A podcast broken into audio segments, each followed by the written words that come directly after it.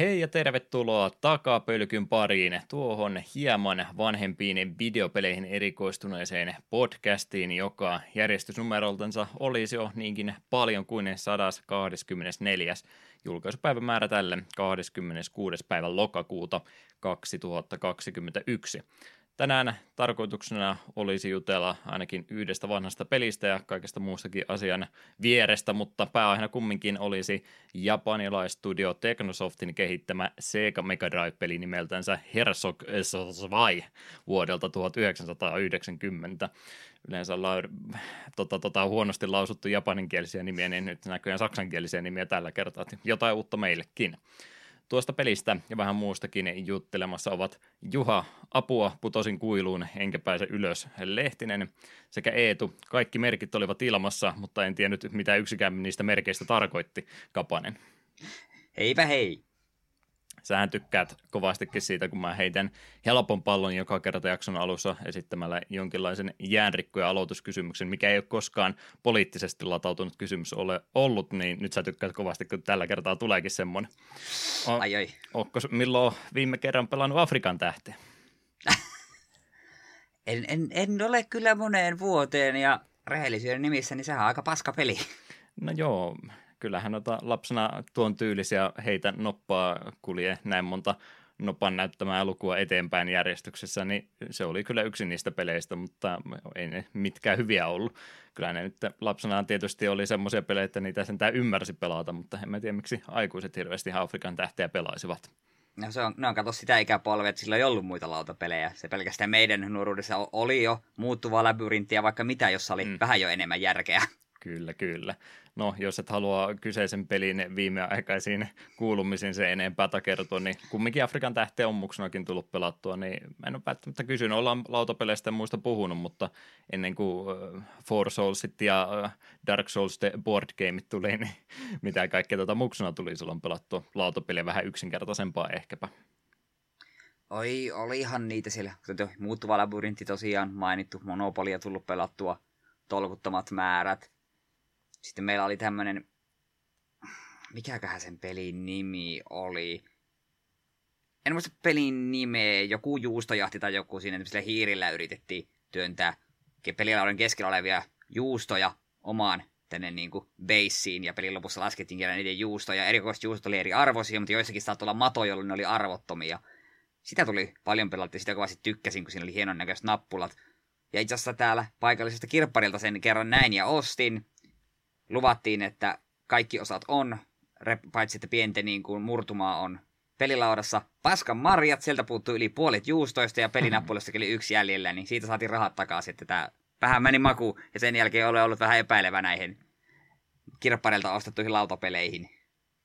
Mutta vähän aihe vieressä silleen, että pentuna kaikki semmoiset lautapelit, missä oli jotain hienoa rekvisiittaa, niin oli aina tosi siistejä. Tämmöinen, mikäköhän se oli, kuin holvikammio vai mikä oli tämmöinen iso linnatsydeemi. Siellä jos tiettyihin ruutuihin pysähtyi, niin pallo tuli pyörimään ja jos olit väärässä kohtaa, niin pallo löi semmoisen jonkin vipuun, joka sitten heitti sun ukkelihevo helvettiin sille peliaudalta, piti aloittaa taas pohjalta.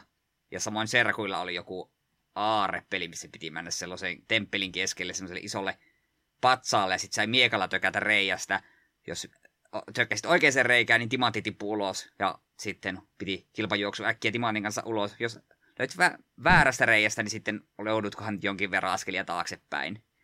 Ja sitten piti yrittää uudelleen. Mutta kaikki tuommoinen, missä rekvisiittaa ja ne edelleen on kiehtovia, jos on jotain tuollaista, niin heti herättää mun mielenkiinnon. Mm jo tuossa rupesi tota palautettua lautapeliä ja muusta puhumaan, niin tuli aika vahva fiilis, mä oon varmaan tämä alkukysymyksen joskus esittänytkin siis aikaisemmin, kun kuulosti ainakin tutulta tai sitten ollaan vaan jossain muussa asiayhteydessä asiasta puhuttu, mutta en mä usko, että meidän kuuntelijatkaan on kaikki jaksoja kuunnellut, niin ehkä nekään mm. tämmöisiä asioita muista. Ei.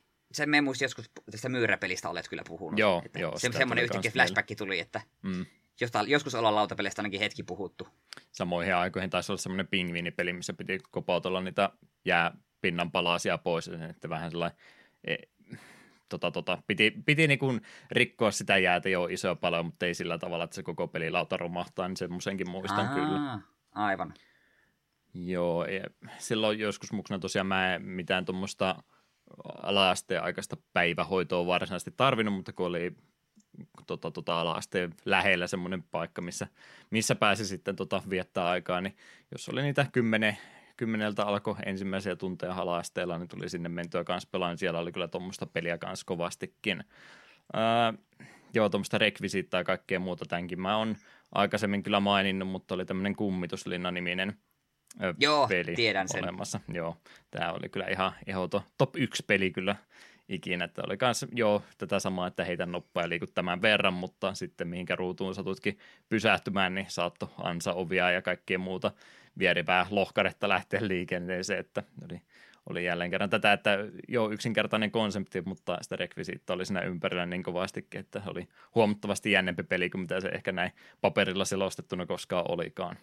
Joo, tää on näitä pelejä, että en ikinä päästä pelaamaan. Mielestäni joillain serkuilla se oli, mutta siitä oli hyvin nappula, että sitä ei pystynyt pelaamaan. Ja sekin samassa kirpputorilla kautta, no miksi nyt voisi sanoa tämmöinen liike kuin kontti, niin siellä tämä kyseinen peli olemme myös nähneet. Tarkistettiin kassalla, niin siitä puuttu pari palaa ja se jäi sinne. Se mm. vähän harmittamaan, että en vieläkään pääse sitä peliä pelaamaan.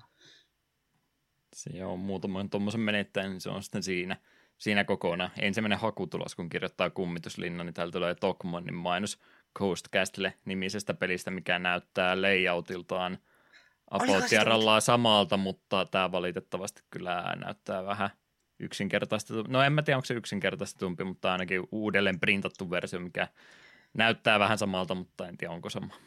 Nyt kun itse asiassa mainitsit, olen tainnut kaupoissa nähdä, että nähdä tätä peliä ja pohtinutkin, että onkohan tämä ihan vaan uudelleen julkaistu sama peli käytännössä.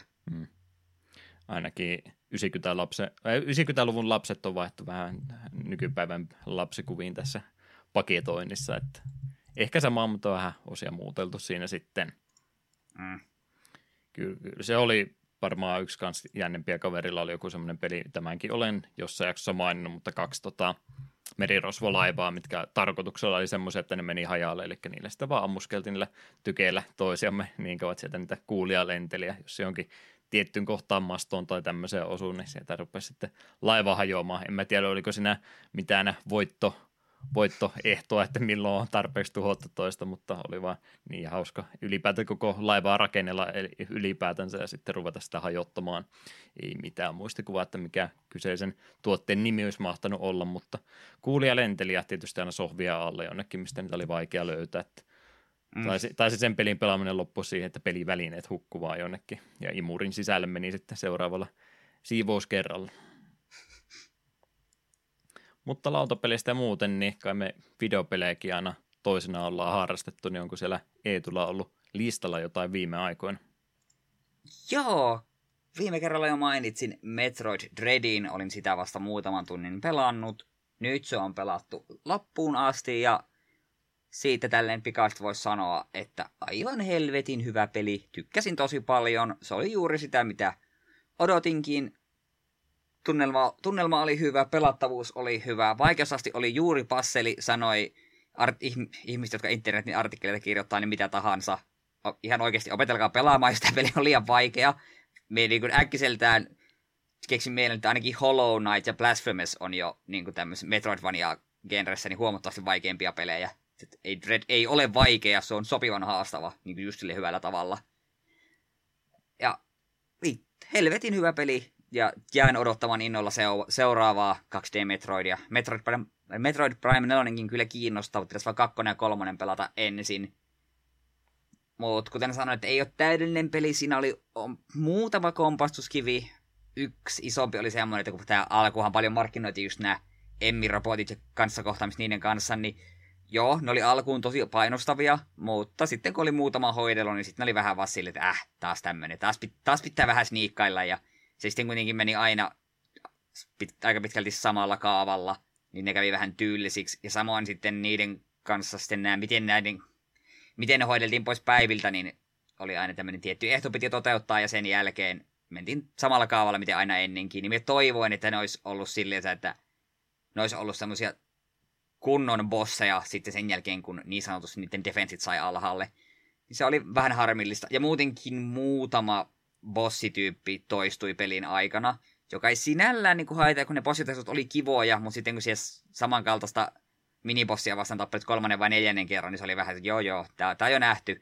että hyvä taistelu, mutta emme haluaisi enää kokea. Mut, mutta kun sitten nämä varsinaiset true bossit oli suuriksi todella hyvä setti, niin se ei loppujen lopuksi haitannut. Hyvä, hyvä peli, jos Metroidit ja ylipäätään Metroidvaniat kiinnostaa, niin ehdottomasti pelaamisen arvone ei siitä yhtään epäilystä. Katoitko yhtään, mitä pelikello näytti, kun lopettelit? Öö, pelin oma kello taisi näyttää kahdeksan tuntia ja jotain, jos en ihan väärin muista. Ja Switchin kello jotain kymmentä tuntia, kun sehän ei tietenkään laske näitä game overita ja tälleensä. Et muutama bossi oli semmonen, että ja muun muassa viimeistä bossia, niin varmaan joku puolisen tuntia hinkutteli ennen kuin se meni läpi. Mutta kuitenkin, oikein oikein mainio tapaus.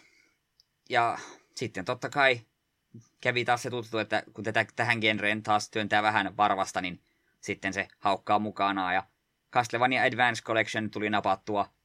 Ja siitä heti ensimmäisenä aloitin Circle of the Moonin, joka tosi meillä Euroopassa tunnetaan ihan vain Castlevaniana. Eli tämä Game Boy Advancen ensimmäinen Castlevania, joka oli Metroidvania-tyylinen. Ja pirun hyvä peli sekin on. Pari tuntia sitä on pelannut. Olen sen ennen, kerran ennenkin pelannut, mutta tykkään se edelleen. On se jossain määrin simppeli, mutta se on kuitenkin kivaa. On kiva saada level appeja. On kiva farmailla vihollisia, että ne droppaa näitä ihme keräilykortteja, joita sitten kahta yhdistämällä saa erikoisvoimia.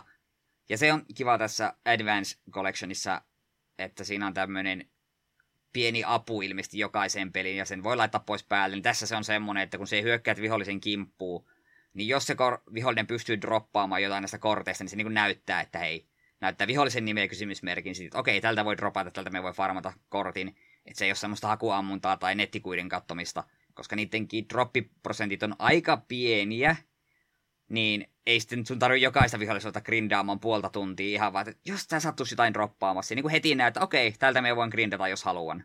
Niin se on, se on musta ihan kiva plussaa. Toki se tekee vähän sitten sitä, että aina kun mä oon löytänyt vihollisen, joka näyttää, että tämä voi dropata jonkun kortin, niin mä oon jäänyt hakkaamassa niin, koska mä saan sen.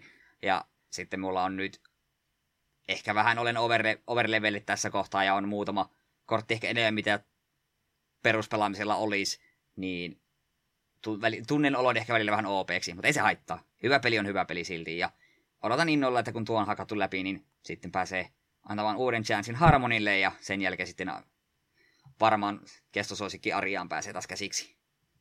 Keskityytkö yhtään äänipuoleen, eikö sen luvannut, että pitäisi olla vähän parempi laatuisempi soundtrack nyt tällä kertaa, varsinkin tuota eka osaa pelaatessa, niin vaikka ei mulla todellakin sitä pelaa, niin tulee ne GPA-musiikit sieltä läpi, että on, kohinaa ja rutiinaa aika paljon taustalla, että keskityitkö, tämmö, keskityitkö tämmöiseen ollenkaan? Kyllä mä tie, muistan tiedossa, että vau, tässä pelissä on aika hyvät soundtrackit, mutta en ole mm. sitä asiaa enempää ajatellut tosiaan, että GPA ei ehkä kuulostanut näin hyvältä. Mm, joo, eikö se nimenomaan M2 luvannut, että piti olla vähän, vähän parempi laatustakin vaihtoehtoa siellä tulossa, että näin taisi tapahtua, jos et sitä kuulut. Mm. Joo, hienoja hienoja pelejä. Ei tarvitse mitään muuta genreä taas hetken pelailla, kuin on vaan lisää Metroidvaniaa. Se on aika täydellinen ruokavalio, kun pelkkää Metroidvania vetää koko ajan, että siitä saa kaikki tarvittavat hivenaineet. Ky- kyllä.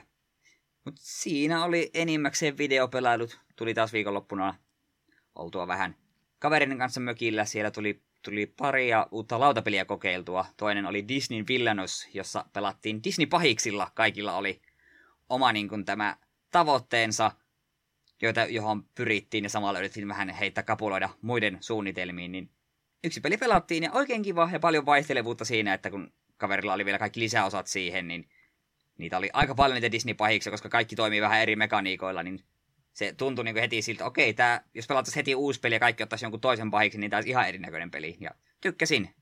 Valitsin omaksi pahikseksi tämän Keisarin uudet kuviot leffan Isman. Mm. Tarkoitus oli saada Gronk hengiltä, ei Gronk, kun tätä, tätä kuskohengiltä. En ihan onnistunut. Jos mä olisin yhden kierroksen saanut vielä pelata, niin mä olisin voittanut sen pelin, mutta se meni, se meni tiukille. Se oli ehkä vähän ongelma siinä se, että kun on hyvä peli, mutta kun se alkuun keskityt vaan siihen, okei, okay, tämä on minun tavoite, siihen me pyrin, että hirveästi seuraa mitä muut tekee, sitten yhtäkkiä havahtuu siihen, että hetkinen, tässä pöydässä on viisi pelaajaa, josta muun lisäksi kolme on lähellä voittoa, että tässä tulee vähän kiire. Mutta tykkäsin silti pitää sitä ehkä joskus toistakin päästä pelailemaan. Ja toinen sitten, mikä se nimi oli, Doc, Docmus taisi olla pelin nimi. Kaveri kuvaili, että se on vähän niin kuin tuon, tuon muuttuva labyrinti ja Carcassonen yhdistelmä, niin jo, jossain määrin joo, siinä oli laattoja, mihin laitettiin omia seuraajia, saatiin pisteitä ja tiettyjen korttien avulla pystyy sitten muuttamaan niiden karttapalikoiden paikkaa ja kääntää niitä myös ympäri, niin se oli kanssa ihan kiva. Sitä kanssa ihan mielenkiintoista päästä pelaamaan toiste. Mutta siinä oli oikeastaan myyty tällä erää, niin kerropa Mä... Juha, onko... Ja, jatka.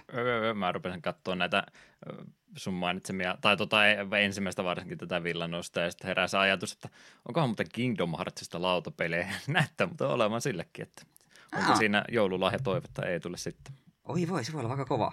Onkohan siinä, miten, ottaa sen pelimekaniikat yhtä sekavia kuin tarina? No, toivottavasti, jos, jos ei ole, niin olen erittäin pettynyt.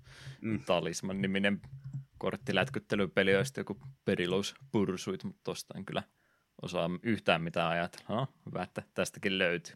Ei ollut Villanus on Kingdom Hearts johdanteinen peli kaikesta huolimatta. Ei ollut. Hmm, harmi. Olisi voinut olla. Mutta joo, kerrohan Juha, että onko vihdoinkin pitkäaikoinen odotus ohi? Mä ajattelin, että tuohon tulee pieni hiljainen hetki ensin välein, kun täältä rupeaa kuulumaan herkisty, herkistynyttä nyyhkytystä ja tunteiden pintaan nousemista. 3800 Watson, se on päättynyt. Uhu! Pitkä, pitkä ja tuskallinen tie on nyt takana.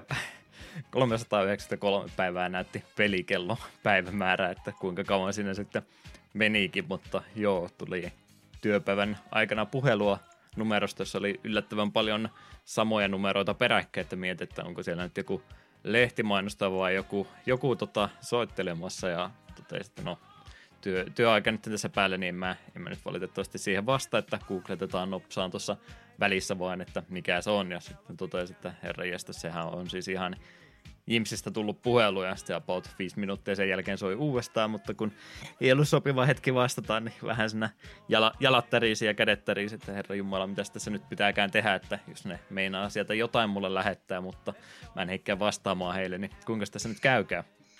Niin, niin, yritin sitten jotain tekosyitä keksiä, että käypä se nyt kahvilla tuossa välissä ja soittelin sitten takaisinpäin, niin ei ollut onneksi vielä vielä mitään äh, dramaattista välissä tapahtunut, että sieltä tosiaan sitten tuli vihdoin viimein se soittotieto, mitä mä vähän odotinkin, että tulee tuon Ventuskorten kanssa käymään, että ennen sitä rupeaa rupea enempää tekemään, että siellä on paljon tuottavimpiakin kortteja, mihinkä kannattaa äh, vajavaiset äh, tota, tota, puolijohteet ja muut laittaa, niin tiesin, että tulee Ventukselle näin käymään, mutta tietysti siinä kävi sitten itselle niin, että olin, olin juuri se 1-5 jonopaikalla oleva henkilö, joka sai sitä päätöstä sen melkein puoli vuotta odottaa, että ei nyt enää enempää tehdäkään, niin nyt sitten tarjosivat vihdoin ja viimein toista korttia ja kyllä se nyt sitten varmaan joku toinen, jos olisi asiakkaana ollut, niin ruvennut jo vähän kommenttia laittaa, että jotain muutakin hyvitettä ja muuta, mutta itse oli vaan ihan tyytyväinen, että jotain muuta korttia sieltä sitten tarjottiinkin ja Supreme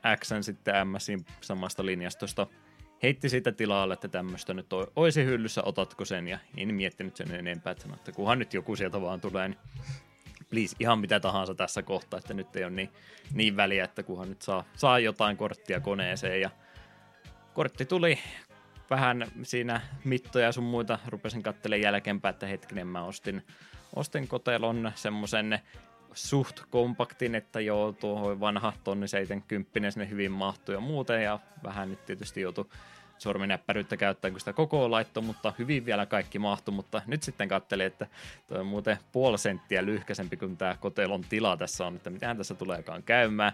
Kyllä se sinne meni, tuuletin piti ottaa yksi pois tai siirtää sitä alemmaksi ja muutenkin vähän ehkä voimakeinoja sanotaanko käyttämään, että sai sen suostuteltua menemään sinne kotelon sisälle. Ensin, ensin tosiaan mitä emo, emolevyä vasten sitä kovaa painanut tai muuta, mutta vähän piti suostutella sitä menemään sinne.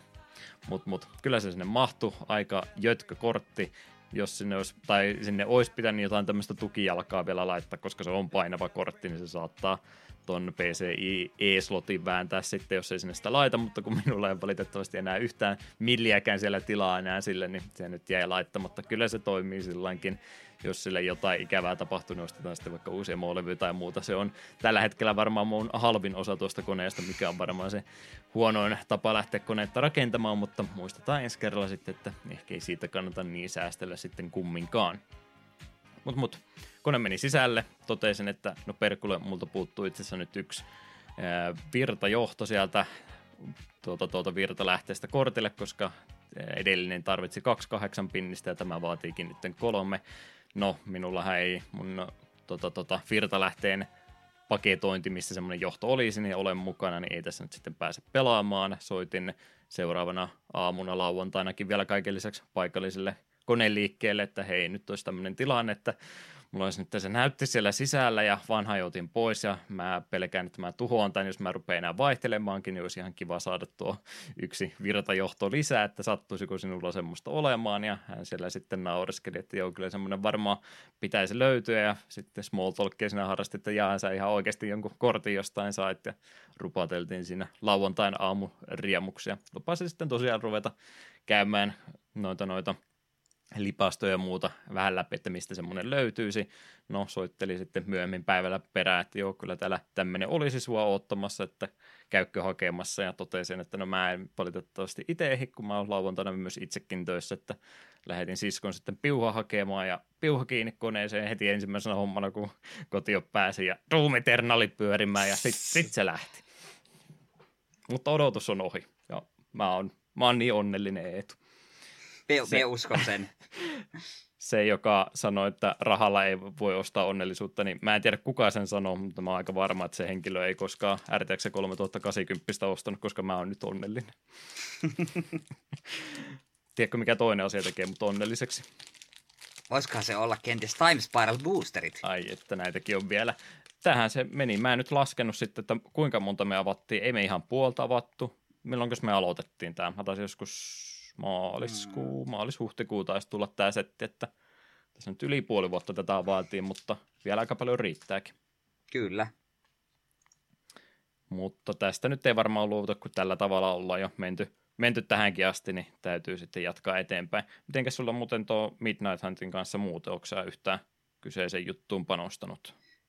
Yhtään boosteria en ole ostanut, sillä on yksittäisiä kortteja, mitkä haluaisin mun EDH-pakkoihin, mutta koska me en ole mun EDH-pakkoja muokkailun viimeiseen varmaan vuoteen, vaikka mulla on useampi useampi kortti tuolla odottamassa, pitäisi vaan dekkiin työntää, niin ei vielä, ei vielä. Ehkä me jos, jossain kohtaa me aktivoidun, me muokkaan hmm. mun dekit ja me menen fansuille pelaamaan Commanderia sen verran mä tein ekstra työtä, että mä sen vähän kattelin, että mitä siellä on, ja mä opettelin keywordit ulkoa, että mä en ole sitä eroksen jälkeen tehnytkään, että mm. ei nyt ihan mahdottomia ollut noin tota, Koveni ja Disturb ja sitten oli se Day and Night Bound juttu, se ehkä se yö- ja päiväsykli saattaa olla vähän semmoinen ärsyttävä asia pitää yllä ja sitä ei välttämättä itse pääse aina aktivoimaan niin kuin haluaisin, mutta joo, ei nyt ollut mikään konsepti tuossa jutussa hankala. Mutta sen verran mä tuossa vähän vahingossa näköjään levittelin noita kortteja liian vauhdilla, niin tämä taitaa olla itse asiassa ihan raha, raha tota, boosteri Aha. tällä kertaa, eli saatoin valitakin hyvän tätä onnenpäivää varten. Mythikki kortti täältä löytyisi viiden manan artifakti nimeltään se Gauntlet of Power. Sanooko mitä? Gauntlet of Power, hetkinen. Se tulee Battlefieldille, silloin minä valkkaan jonkun kolori ja kaikki sen väriset creatureit saa plus yksi plus yksi. Jotain Joo, kyllä. sen jälkeen vielä. Joo, minulla itselläni ihan on siitä Kaladeshin Masterpiece-versio, joka on... Mitä helvettiä, onko se nykyään noin kallis? Okei, okay, no joo, mutta kuitenkin kyllä. Tulee Battlefieldin valitsen väl- väri, kaikki creatureit siltä väliltä plus 1 plus 1, ja jos Basic Landi täpättäisi tuottaakseen sitä väriä, eli vaikka punaisen, jos punaisen valinnut, niin sen sijaan se tekee yhden ylimääräisen. Kun se on tollain kirjoitettu, niin tarkoittaako se sitä yhtä kappaletta sitä väriä vai jokaista semmoista? Jos mulla olisi vaikka kolme mountaania, niin saanko mä kuusi manaa vai neljä?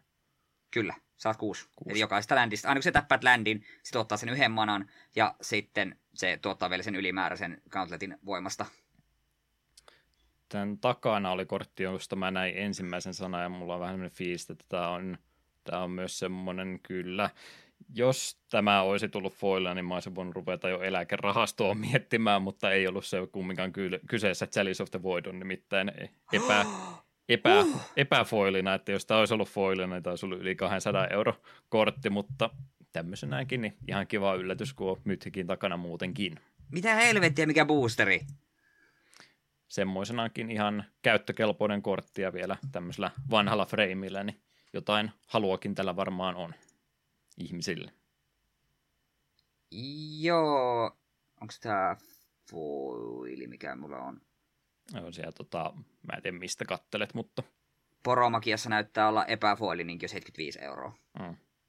Että tuota, tuota, tuota noin. Melkein saa jo uuden, uuden boosteripoksin tilalla. Joo.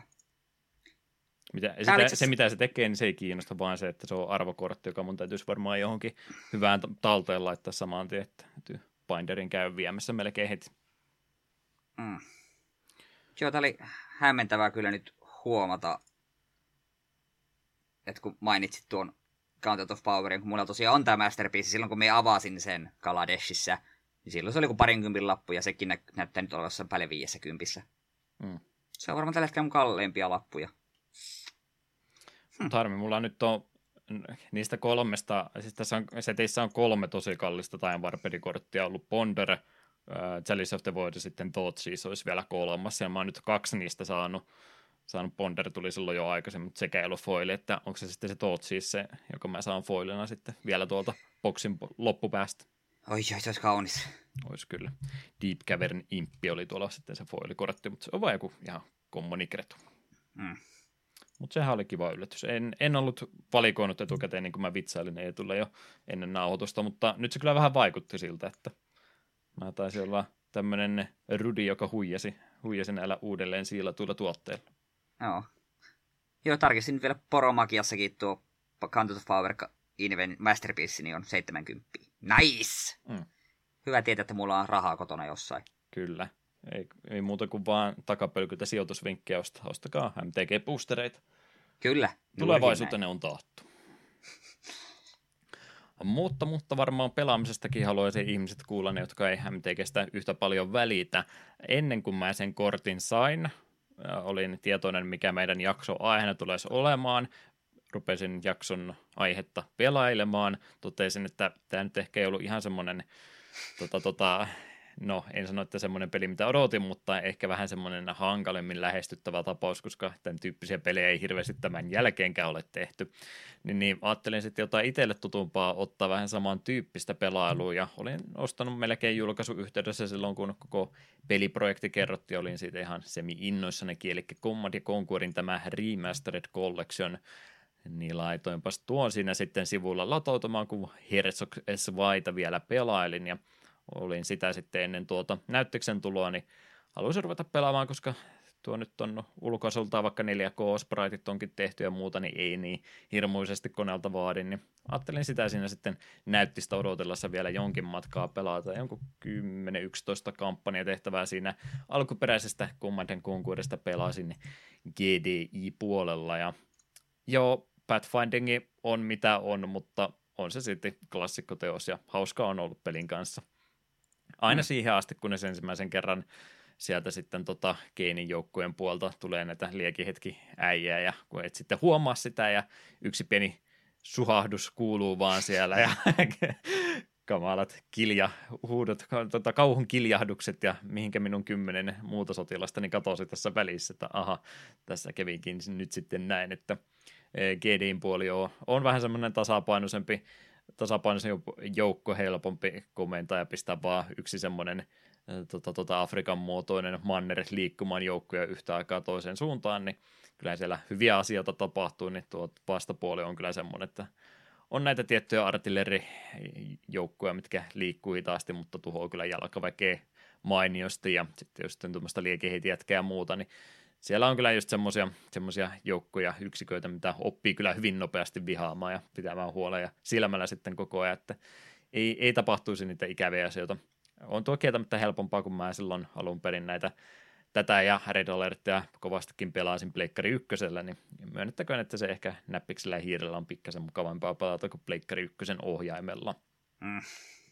Mutta se just, mistä mä mietin, että mistä tämä, kun etukin tietää mun StarCraftin pelaamiset, että mistä se semmoinen hidas rakentelu ja muu, muu oikein johtaa juurensa, niin kyllä se on ihan oikeasti tältä Command Conquerista, että nyt se tuli huomattua tuota pelatessa, että yritin vähän sillain, en nyt sano, että ammattimaisesti pelata, että ei minun APM nyt mitenkään hirveän hurjaa ole, mutta se, että ei nyt sentään puolta tuntia käyttäisi pelkästään vaan punkkeroitumiseen ja sitten kun on kaikki tiperiumit kartalta kerätty, niin sitten lähetetään kaikki yhtä aikaa ja toivottavasti voitetaan, niin, niin en niin kuin sillä halunnut pelata, että ajattelin, että yritän olla semmoinen nopea, tehokas, eikö se ole totta kai hyvä, kun sinne vastapuolellekin hyökkää suht nopeasti ennen kuin ne ehtii ne sen omat puolustuksensa laittamaan, niin se vaan oikein toimi tämmöisessä vanha-aikaisessa RTS, koska siellä on jo se valmis rakennelma, mihinkä sä heittäydyt sitten, ja käytännössä tuhlaat vaan ne sun joukkoyksikkösi siinä yhdellä kertaa niin, niin tuli sitten vähän, vähän taas hidastettua vauhtia, että no pikkasen pari minuuttia, viisi minuuttia ehkä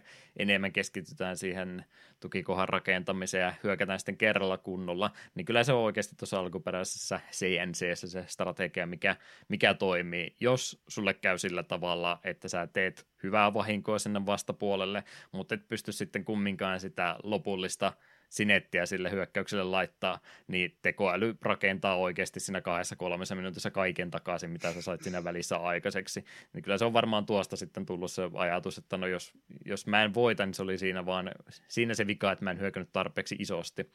Niin, niin. Kyllä se on sitten oikeasti tässä ollut alkuperäisessä justikin se, mistä se minun ajattelutapaani on muodostunut, että tuossa on ihan oikeasti vaan pakko saada se kerralla sitten voitettua se hyökkäys eikä sitten enää pakiteltava, koska tekoäly on aika epäreilu ja sitä ei kiinnosta, onko se sitä tiperiumia varastossa vai ei. Se vaan rakentaa niitä. Kyllähän siellä niitä keräjiä liikkuu joo, mutta se, että vaikka sä tuhoat ne ja kaiken järjen mukaan vastapuolella ei pitäisi olla resursseja enää, niin sieltä ne vaan kauhealla vauhdilla kaikki rakentuukin sitten optimaalisella nopeudella takaisin, että ei, ei ole epä, tai siis ei ole kovinkaan reilu tuo tekoälyvastustaja tässä alkuperäisessä pelissä kaikesta huolimatta kaikki alkuperäiset välivideot ja muut tuosta löytyy, niin on se, on se hieno peli kyllä. Ja sitten varsinkin tuo Frankin Klipatski vai mitenkä hänen sukunimensä la, lausutaankaan, niin hänen remasteroimat soundtrackit sitten monesta vanhemmasta Command Conquer-pelistä tuohon laitettuna yhteen, yhteen isoon megasoittolistaan, niin on,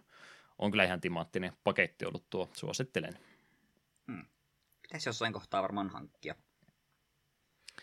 Mutta senkin pelaaminen kyllä sitten kieltämättä siihen kohtaan aika lailla jäikin, kun tuo uusi kortti tuonne koneeseen sujahti. Ja suunnitelma on ollut sieltä viime syksystä jo asti, että mitä sillä kortilla sitten tehdään, kun se sieltä takaisin tai vihdoin viimein kotioon asti pääsee, niin no tietysti 3D-markit ensin piti laittaa pyörimään, että katsotaan paljonko Timespysta pisteitä ensin saadaan, että tietysti otettiin heti maksimi testaukseen kortti, mutta joo, Doom Eternal siellä oli jo sitten valmiiksi asenneltuna tätä hetkeä varten, että pääsee sitä sitten kokeilemaan. Sä oot tänne Eternalinkin tässä välissä jo pelannut. Joo, minä hankin se silloin jo julkaisussa ja mätkin sitä, vuorotellen sitä ja vuorotellen Animal Crossingia, koska se oli ihan hyvää tällaista tasapainotusta. Ja molemmat taisi tulla samana päivänäkin, vai mistä nämä Eternal Horizons meemit oikein tuleeka? Joo, samana päivänä tuli. Se Joo. oli ihan hauskaa tässä Massissa on, on, on tota Doom kaikki siellä semmoisena supporttihaamona, mutta valitettavasti ihan kunnon hahmoksi ei saatu, niin ehkä se sitten olisi reilua vaan, jos saisi Isabelle vai mikä tämä hahmon nimi sitten onkaan Animal Crossingista, niin jos sen saisi Doomiksi, Doomiin jo, johonkin tota löydettäväksi hahmoksi, niin sehän olisi vaikka aivan, aivan mainiota. Kyllä. Mutta, mutta joo. Uusi kortti kiinni, Doom Eternal asennettu asetuksiin mitä otetaan asetuksiksi maksimaaliset kaikesta maailmasta. En minä tiedä, enkä mulla on vähän sama kuin Eetullakin varmaan frameratein kanssa, että kyllä mä niin ymmärrän, mitä RTX-valot tarkoittaa, mutta erotanko mä niitä tavallisista valoista, niin enpä juurikaan. No, tuossa kysytään, että laitetaanko RTX, niin sanon, että laita, laita kaikki tulemaan, vaan kaikilla mausteilla tämä peli, kiitos, kiitos pyörimään, ja kyllähän se, kyllähän se kone jauhaa. On se, on se kaunista katsottavaa tuommoinen peli, noilla resoilla ja maksimiasetukset päällä ja laitoin näytön tuon hertsit 165 ja ei se siitä sitten dipannut kertaakaan alaspäin.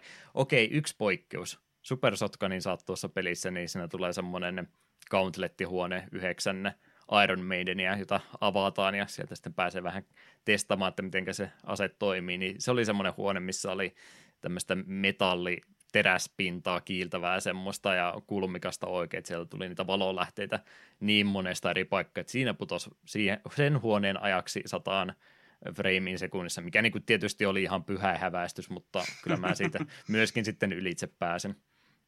Mutta mut, ihan näin heikuttaakseni, että kuinka, kuinka kaunilta tuo peli nyt sitten näyttääkään, niin ihan pelattavuuden puolta. Mulla oli vähän semmoinen äh, alkufiilis ton pelin kanssa, että ei tämä nyt ehkä ihan ollutkaan sitä, mitä mä ajattelin. Toi 2016 sen Doom oli, oli kaikessa yksinkertaisuudessa niin mukavaa, mukavaa ja leppoisaa viihdettä, että toi Eternal tuntui siltä vähän semmoiselta ylisuunnitelulta suorastaansa, että kovasti infoboksia ja muuta, että no sä saat nyt tämmöisen aseen, että tätä pitäisi käyttää tällä tavalla ja testappa sitä tossa noin ja harjoittelepa sen käyttöön nyt optimaalisesti. Ja no nyt sä sait vähän tämmöistä modausjuttua siihen ja tuossa tuli vähän Predator Suittiin sulle pistettä, että voit sieltäkin ottaa upgradeja ja bla bla bla, hirveästi tämmöistä selitystä, että no vähän, vähän tuommoista unlockattavaa juttua sulle tulisi tässä näin koko ajan, niin vähän rikkoo sitä peli-iloa kyllä itseltäni tuosta noin. Onneksi se sitten loppuukin joku sen tunnin päästä, että saa jo siinä kaiken enimmät oleelliset asiat saat jo peli alkupuolella avattua, niin loppuu se semmoinen tutorialimainen osuus tuosta pelistä ja sen jälkeen vaan ää, tota, tota, invaasiot, tämmöiset huoneet, huoneet, missä rupeaa vihollista enemmänkin tulee, niin vaikeutuu ja vaikeutuu koko ajan ja se on nimenomaan sitä hauskempaa Doomin pelaamista sitten. Mutta mut kaikki tuommoinen ylimääräinen opastaminen ja tämmöinen, ja sitten platformingiakin tuossa jostain kumman syystä niin paljon. En mä muista, että siinä alkuperäisessä olisi juurikaan ollut tasohyppelyelementtejä ollenkaan. Mäkin rupesin ihan ihmettelemään, että mitä ihmeen Bowserin linnan tulikettinkiä täällä oikein taivalla pyöri, että oliko tämä nyt välttämättä sitä, mitä mä haluan. Ei tämä nyt mitään hauskaa platforma äh, tasohyppelyä pelaamista tässäkään vielä ole, mutta sitäkin olen, sanotaanko ainakin, että oppinut sietämään, että se nyt häiritsenkään varsinaisesti. Mutta kaikkea tämmöistä ekstraa laitettu se alkuperäisen tai siis edellisen Doomin päälle, niin ei se nyt sitä huonompaakaan varsinaisesti tee, mutta tietyllä tapaa mä ehkä enemmän tykkäsin siitä edellisen Doomin vähän suoraviivaisuudesta enemmän kuin mitä tästä. Toki vähän kesken vielä tuo pelaaminen on, on tämän kanssa ollut ehkä se mieli muuttu. Ja on se tässä matkan varrella muuttunutkin, että olen kyllä pelille lämmennyt enemmänkin, että tykkään tästäkin kovasti. Mutta edellinen oli kympin peli ja tämä on ollut nyt vasta ysin peli, että mm. pieni erotus kumminkin. Mm. Tähänkin taisi olla nyt sitten ihan lähipäivinä tulossa jotain lisäsisältöä uuttakin semmoista, että tulee näitä yksittäisiä haastehuoneita, missä pitää sitten mahdollisimman kauan selviytyä ja pisteitä kerätä mahdollisimman paljon, niin tämmö, tämmöistäkin uutta tuolle pelille vielä tuntuu tulevan. Kattelin sitä, kun käynnisti sen peli, että uusin päivitys oli Halloween 2020, niin ajattelin, että peli olisi jo sillain tämmöisestä kehityksestä pudotettu kokonaan, mutta näköjään sieltä vielä jotain tuleekin. Hauskaa pelattavaa kaikista huolimatta. Mutta muuten sitten katselupuolta jälleen kerran se ei sen lisäksi ollut tuossa rinnalla, ei niistä nyt niin mahdottomasti enempää. Demon Slayerita kehuin, että tulin se sarja katsottua ja ajattelin, että sitten kun jossain vaiheessa tuo kyseisen sarjan elokuva Muken treeni tulisi ihan fyysisesti ostettavaksi, niin tulee se kyllä sitten katsottua, mutta se tulikin ihan suoratoistoonkin sitä ennen, että oli tuonne Crunchyrolliinkin ilmaantunut tuo paljon kehuttu Muken Train elokuva, niin tuli se katseltua alta pois. Mä en sitä aio kehua niin paljon kuin kaikki muut on sitä hehkuttanut. Se on yksi arkki tiivistettynä, tai ei välttämättä edes tiivistettynäkään, mutta yksi lyhyt arkki tiivistettynä tämmöiseen pari tuntin elokuvaan, niin ei se välttämättä ihan täydellisesti toimi. Tuossa noin monet on tykännyt siitä sen takia, kun se on vaan tuommoinen käytännössä neljä-viisi jaksoa laitettuna yhteen pötköön, mutta itse nyt en ihan, ihan näin paljon lähde tuota kyseistä tapausta kehumaan. Hyvää, hyvää settiä sekin, mutta ehkä olisi ihan sarjamaisena toiminut paremmin. Ja, ja Terrinnalla sitten tuo sarja, mistä ei ilmeisesti kukaan muu suomalainen ole katsonutkaan, kun en mä kenenkään muun koskaan kuullut puhuvan tästä, mutta Sissor Sevenistä, eli Korean suunnalla Killer Seveni, mutta valitettavasti siinä on ehkä jotain lisensointiongelmia saattanut olla, niin Sissor Seven nimellä kaikkialla muualla tunnettu sarja sai myöskin kolmannen kautensa ja on, on hyvä sarja ollut sekin edelleen. Suosittelen sitäkin katsomaan huumorihenkistä shonen animea, mutta korealaisten suunnalta vähän budjettimaisella taidetyydillä joo ja enemmän huumoria kuin normaalisti tuommoisissa sarjoissa, mutta tämä kombinaatio toimii ainakin itsellä varsin mainiosti. Hmm. Ei sano nimi yhtään mitään. olen joka kerta, kun tuo on tullut uusi kausi, niin maininnut asiasta ja ei se vieläkään ketään muuta tunnu kiinnostavan. Ymmärrän kyllä. Netflixistä löytyy. Mutta, mutta, eiköhän siinä alkuhypinöistä sitten tarpeeksi, jos en mä vielä muistan sanoa, niin olen ihan täpinöissäni tuosta kortista. Aa, ja taistetta mainitsematta. Tulee kyllä nyt tänne uudempien pelinkin puolta, niin backlogia sitten aika tehokkaasti tyhjennettyä tässä tulevat kuukaudet pois, että varmaan tulee muustakin pelaamisesta puhuttua kovastikin tässä loppuvuodesta. Mm. Mutta, että nyt ei ihan ylikierrokselle lähetä, niin kuunnellaanpas Herzog Svaista pikkasen musiikkia tässä välissä ja ruvetaan sitten puhumaan muista retrummista uutisotsikoista.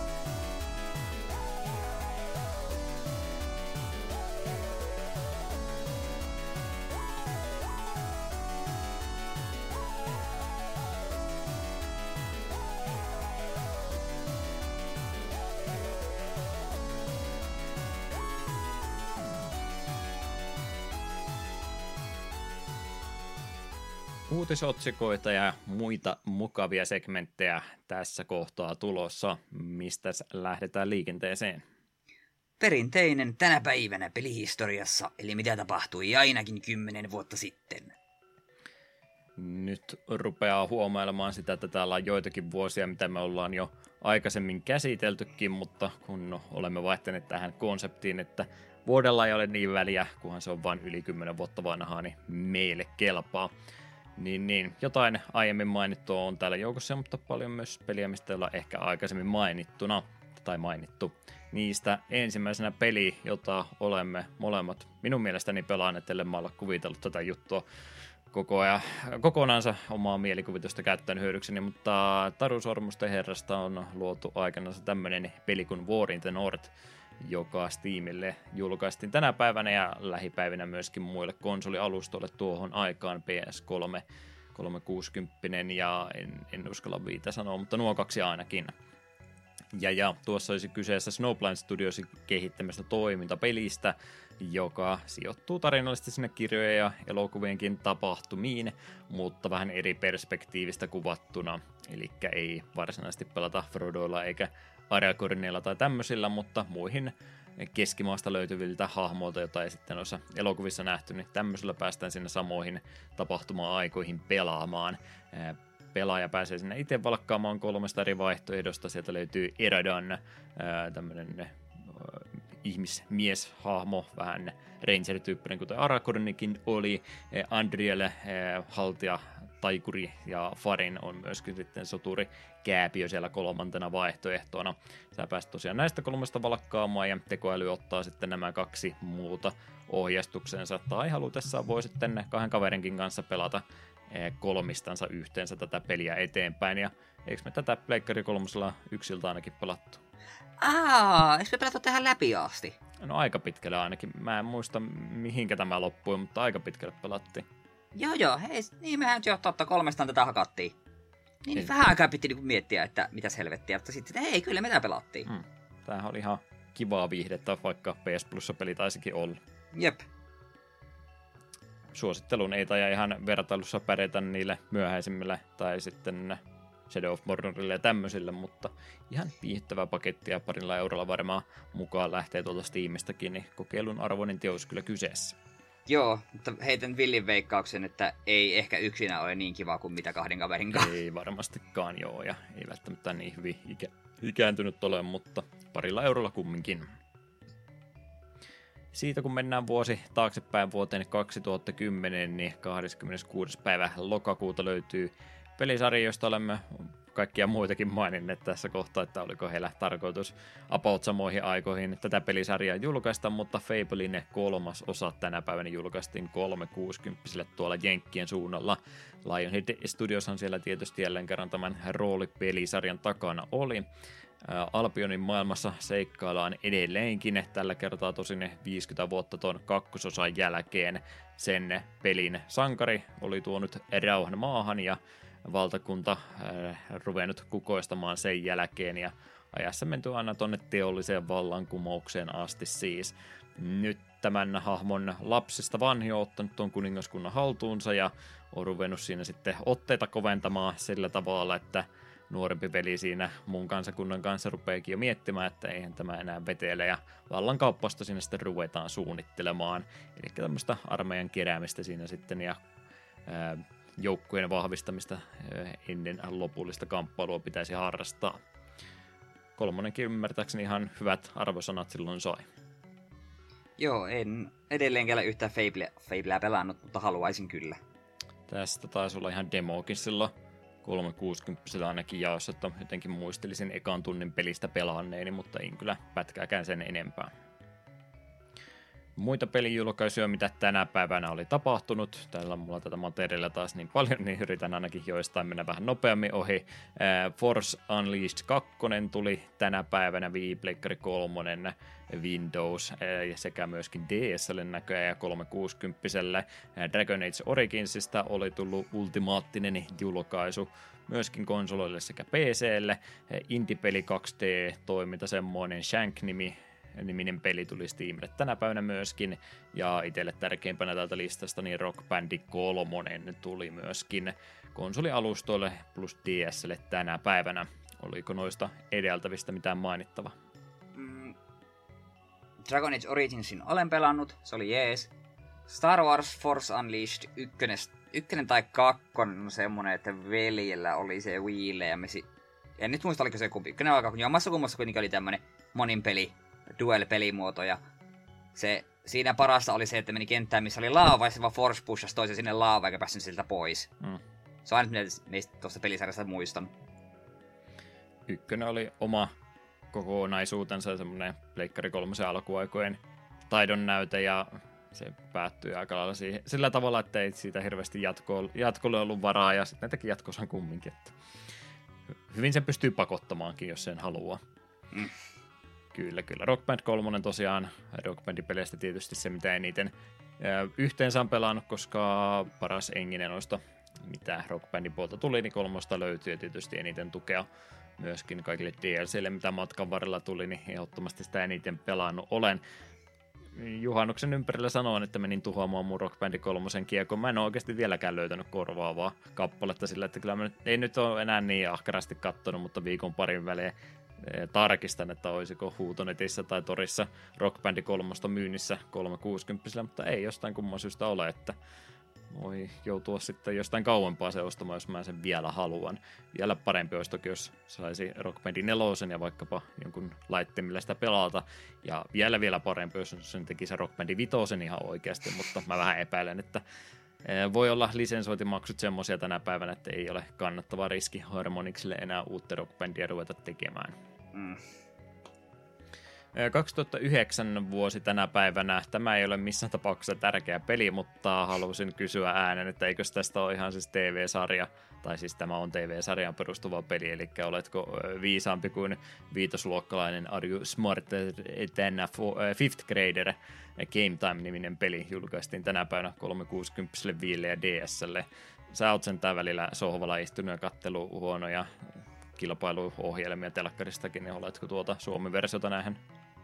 Olen nimeen kuullut, mutta en ole katsonut sekuntiakaan.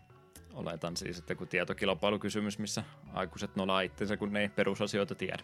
Todennäköisesti. 08 vuodelta ei löytynyt mitään niin jännää, mutta 2007 vuodelta ehdottomasti pari mainitsemisen arvoista asiaa. Kaksi niistä vieläpä isompia kuin muut. Isoin pelijulkaisu tuona päivänä varmaankin ollut Metroid Prime 3 Corruption, joka viile julkaistiin PAL-alueelle tänä päivänä. Retro Studios oli näitä Primea tosiaan kehittänyt tässä kolmososassa – Galactic Federation lähettää Samuksen tutkimaan, että miksi tämmöinen Aurora Unit-niminen verkosto, tietoverkosto on mennyt epäkuntoon ja matkalla siinä sitten törmättään tämmöiseen pimeään versioon Samuksesta, Dark Samukseen, joka myrkyttää hänet Fason Inirkialla, joka kyllä tuo Samukselle uusia kykyjä, mitä pääsee käyttämään, mutta liiaksi käytettynä tuo on sitten kuolemaksi. Ja viipelistä, kun tässä oli kyse, niin sehän käyttää sitten viikapulaakin hyväksensä, että pistetään tuon kapulan kanssa pelaaja tähtäämään. Nuo ohjaustava uudistukset ja muuttaisi eniten kritiikkiä pelille tuoda, mutta ihan arvostettu pelihän tämä kolmas Primekin ymmärtääkseni oli. Joo, meikin käsitin koko trilogia on todella tykätty. Itse pitäisi kakkonen ja kolmonen jossain kohtaa pelata. Ykkösen olen pelannut ja tykkäsin. Ja en muista, kumpi se, onko kakkonen vai kolmannen, niin mistä puhutaan, että se on aivan helvetin vaikea. Niin kuin ihan oikeasti oikeasti vaikea peli. Ja nelos Primea odotellessa. Kyllä. Ehkä ensi vuosikymmenenä. No, myöskin tunnettu sarja tänä päivänä sai ensimmäisen pelijulkaisunsa samaisena päivänä, nimittäin ensimmäinen Witcher-peli julkaistiin tänä päivänä myöskin palo-alueella. CD Projekt Red oli vielä aika pieni studio tässä vaiheessa, mutta isoihin sfääreihin sen sitten noustiin. Ja pelihän tietysti perustuu Andre G, eh, Andra J. Sapo, Sapkovskin kirjoihin perustuvaan juttuun.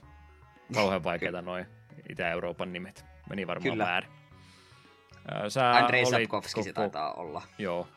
Andrei Sappikoski. No, ju, ju, juurikin se. Oliko sä tätä ykköstä kokeilu? Ykkösen olen pelannut läpi. Ja selvisit siitä. Joo, pelimekaanisesti olihan se melkoinen pökäle, mutta kun tarina ja maailmat oli mielenkiintoisia. Kakkonen mulla edelleen ihan siellä alkuviivoilla, ei jos, en ole saanut oikeasti pelaa sitä lisää, mutta se kakkosen aloittaminen aiheutti mulle sen, että halusin niitä kirjoja lukea, tai oikeastaan äänikirjoja kuunnella. Ja toiseksi missä kirjassa olen menossa, ja helvetin hyvää settiä. Kyllä, kyllä. Muita en nyt halua sanoa pienemmiksi pelijulkaisuksi, mutta semmoisia, mistä nyt ei meiltä sen enempää tarinaa taida tulla, niin olevat pelit nimeltä Avatar The Last Airbender, The Burning Earth Pleikkari 2, Clive Parkers Jericho tuli myös 360 tänä päivänä pala-alueella, ja Virtua Fighter 5 Xbox 360 tänä päivänä. Anteeksi kaikille tappelupelifaneille, mutta en ole Virtua Fightereita oikein harrastanut, niin se meni nyt tällainen nopsaan ohi tässä. Ei mitään sanottavaa noista. Kyllä, kyllä. 2006 vuonna ja tänä päivänä myöskin pelisarjoja, joista olemme aikaisemmin puhuneet, mutta ehkä niitä osia, ei hetkinen, me olemme varmaan itse asiassa kyllä Splinter Cell ja Double Agentista puhuneet aikaisemminkin. No, jos näin on päässyt käymään, niin kyseessä oli Ubisoftin kehittämä stealth-painotteinen peli, jossa Sam Fisher on nyt vähän pahassa paikassa, kun nyt pitäisi sitten eh, yhteistyötä tehdä entisten vihollisten kanssa, koska omalta puolta taitaa pettureita löytää ja kukaan ei meinaa häntä uskokka tänään on pääsemässä, niin joudutaan vähän sitten double agenttimäisesti molempia puolia tässä pelissä pelaamaan. Ja riippuen siitä, mitä versiota pelistä pelaa, Xboxia, PS2 tai Gamecubea, niin löytyy myös erilaisia kooppia, monin pelitiloja, jopa online semmoista Pleikkari 2 ja Varmaan Xboxinkin puolta. Gamecubella ei semmosia ollut. Olemme kyllä Double Agentti tässä segmentissä aikaisemminkin mainittu. Joo, mekin on melko varma. Pari muuta peliä, mitä emme ole maininneet, mutta ehkä emme osaa näistä enempää kertokaan, ovat Ace Combat X Skies of Deception, joka julkaistiin Japanissa PSPlle tänä päivänä, ja Tales of pelisarjaa, joka ymmärtääkseni ehkä vihatuin osa, ainakin tämmöistä viestiä olen saanut kriitikoilta ja muilta, niin Tales of the Tempest-niminen DS-peli julkaistiin Japanissa myöskin tänä päivänä. Tämä taisi olla Tales of peleistä ensimmäinen DS-julkaisu, ja siinä nyt sitten joku meni, joku meni pahasti pieleen, koska tämä on ymmärtääkseni ihan Bandai Namcon puoltakin niin pudotettu pääsarjan pelistä, että ää, no se oli itse asiassa ihan vaan sivuosa, että älkää, älkää kattelko sitä liikaa. Se on aina hyvä merkki. On, on. 2005 vuosi, yksi vuosi jälleen kerran taaksepäin. Täällä oli iso Pleikkari 2 julkaisu, josta mä en itse asiassa tiennyt yhtään mitään, niin onko se silloin, voiko se edes olla iso pelijulkaisu, jos minä olen kuullut siitä mitään, mutta näin ainakin väitteet sanovat, että iso pelijulkaisu oli Kenji Dawn of the Samurai, joka Pleikkari 2 julkaistiin tänä päivänä muun muassa Suomessakin. Game Republic oli tässä kehittäjänä. Kyseessä on toimintaroolipeli kolmannesta persoonasta kuvattuna, joka sijoittui tuonne 1100-luvun Japaniin. Tuona aikana Heishi-niminen klaani on vallottanut valtaosan maasta maagisten Amakahane taikakivien ansiosta. Pelin päähahmo Yoshitsune omistaa yhden näistä myöskin ja senpä takia tuo Heisi-klaani käykin hänen peränsä pelin alkupuolella. Tämä ilmeisesti oli ihan mainostettu ison profiilin julkaisu, mutta ei sille tainnut sitten hyvin käydä, kun en ole tätä ennen pelistä kuullutkaan. Minulle tuo pelin nimi on hämärästi tuttu, mutta en niin kuin, sen enempää tiedä. Semi-ison budjetin julkaisu kumminkin oli kyseessä, että ei ehkä ansaitsemansa huomiota sitten saanut pelin laadusta tai muusta, en se enempää toki tiedä, mutta juttua siitä oli kumminkin kirjoitettu. Muita pelejä tänä päivänä 2005, mitä oli julkaistu, 007 From Russia with Love Pleikkuri 2, Ghost in the Shell Stand Alone Complex PSPlle ja King of Fighters 11 sai arcade julkaisunsa Japanissa tänä päivänä. Toisen kerran anteeksi tappelupelin ystäville tämän jakson aikana. 04 vuosi. Kyllä täällä tätä materiaalia on ja mä yritän nopea olla, mutta kun juttua on, niin täytyy hänestä mainita. Ace Combat-sarja jälleen nostaa päätänsä. Tuona päivänä oli nimittäin viitososa The Unsung War julkaistu Pleikkari 2 Yhdysvaltain suunnalla. Namcohan näitä lentelytoiminta arcade kautta pelejä oli kehittänyt, en mä nyt näitä simulaattoriksikaan sanoisi, mutta jotain siltä väliltä. 32 kappaletta tehtäviä löytyy tuon pelin kampanjasta.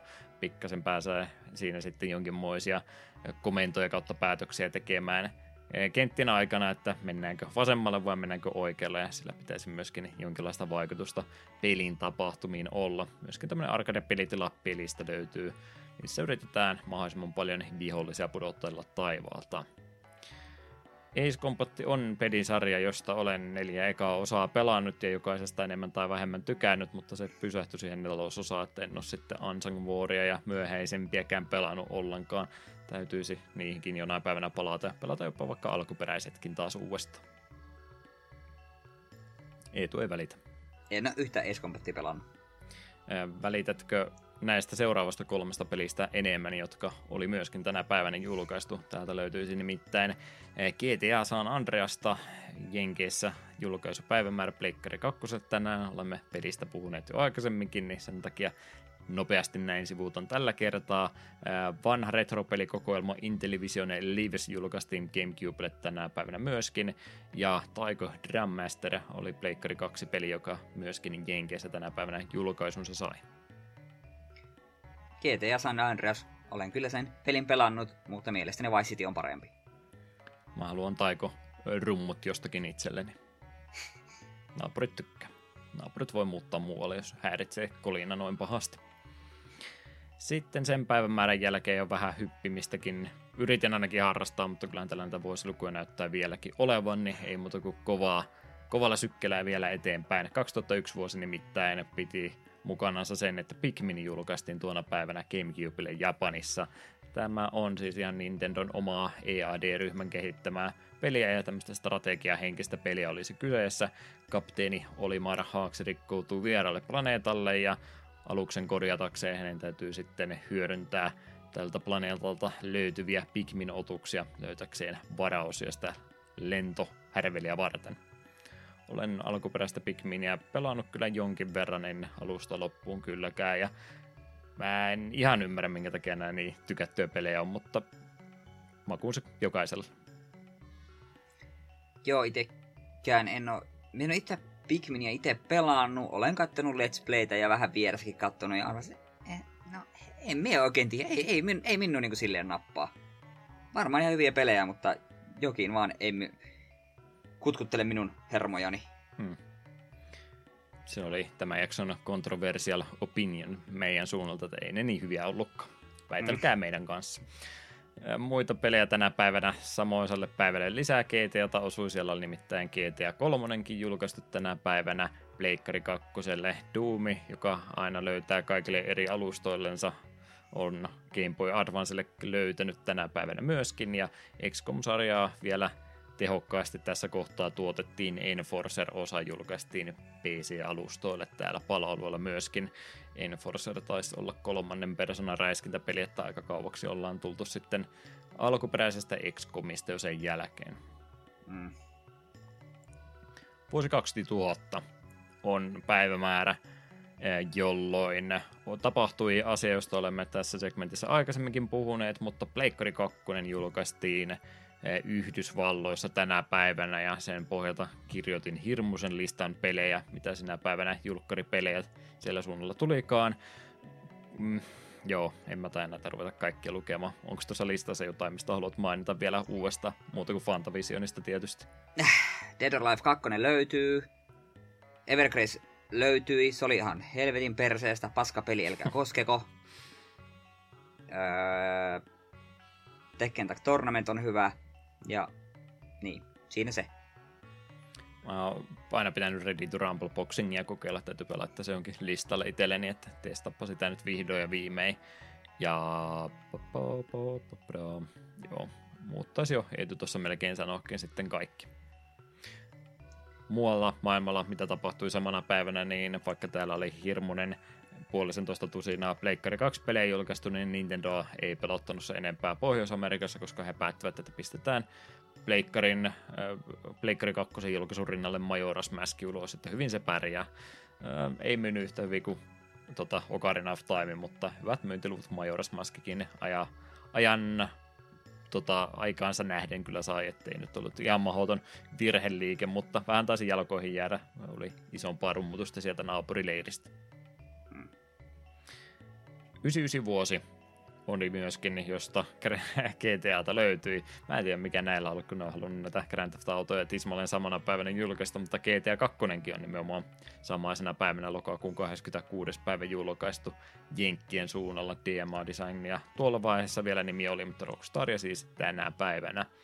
GTA 2 on edelleenkin GTA-peli, jota mä kaikki eniten on pelannut. Ne ei varmaan ole niin viihdyttäviä kuin mitä mä muistelen muistelen vanhoja muistikuvia, mutta siitä huolimatta edelleen kakkosta on pelannut enemmän kuin kolmosta. Kakkonen on pirun hyvä, se olisi ihan hauska pelata uusiksi. Jonain päivänä. Mario Golfikin oli Game Boy Colorille tänä päivänä julkaistu. Oliko siitä mitä? En ole Mario Golfia pelannut. Hetki sitten puhuttiin siitä, että oli sillä yhdelle Mario Golfille niitä nettipeliominaisuuksiakin olemassa. Japanin suunnalla se taisi tämä sama olla.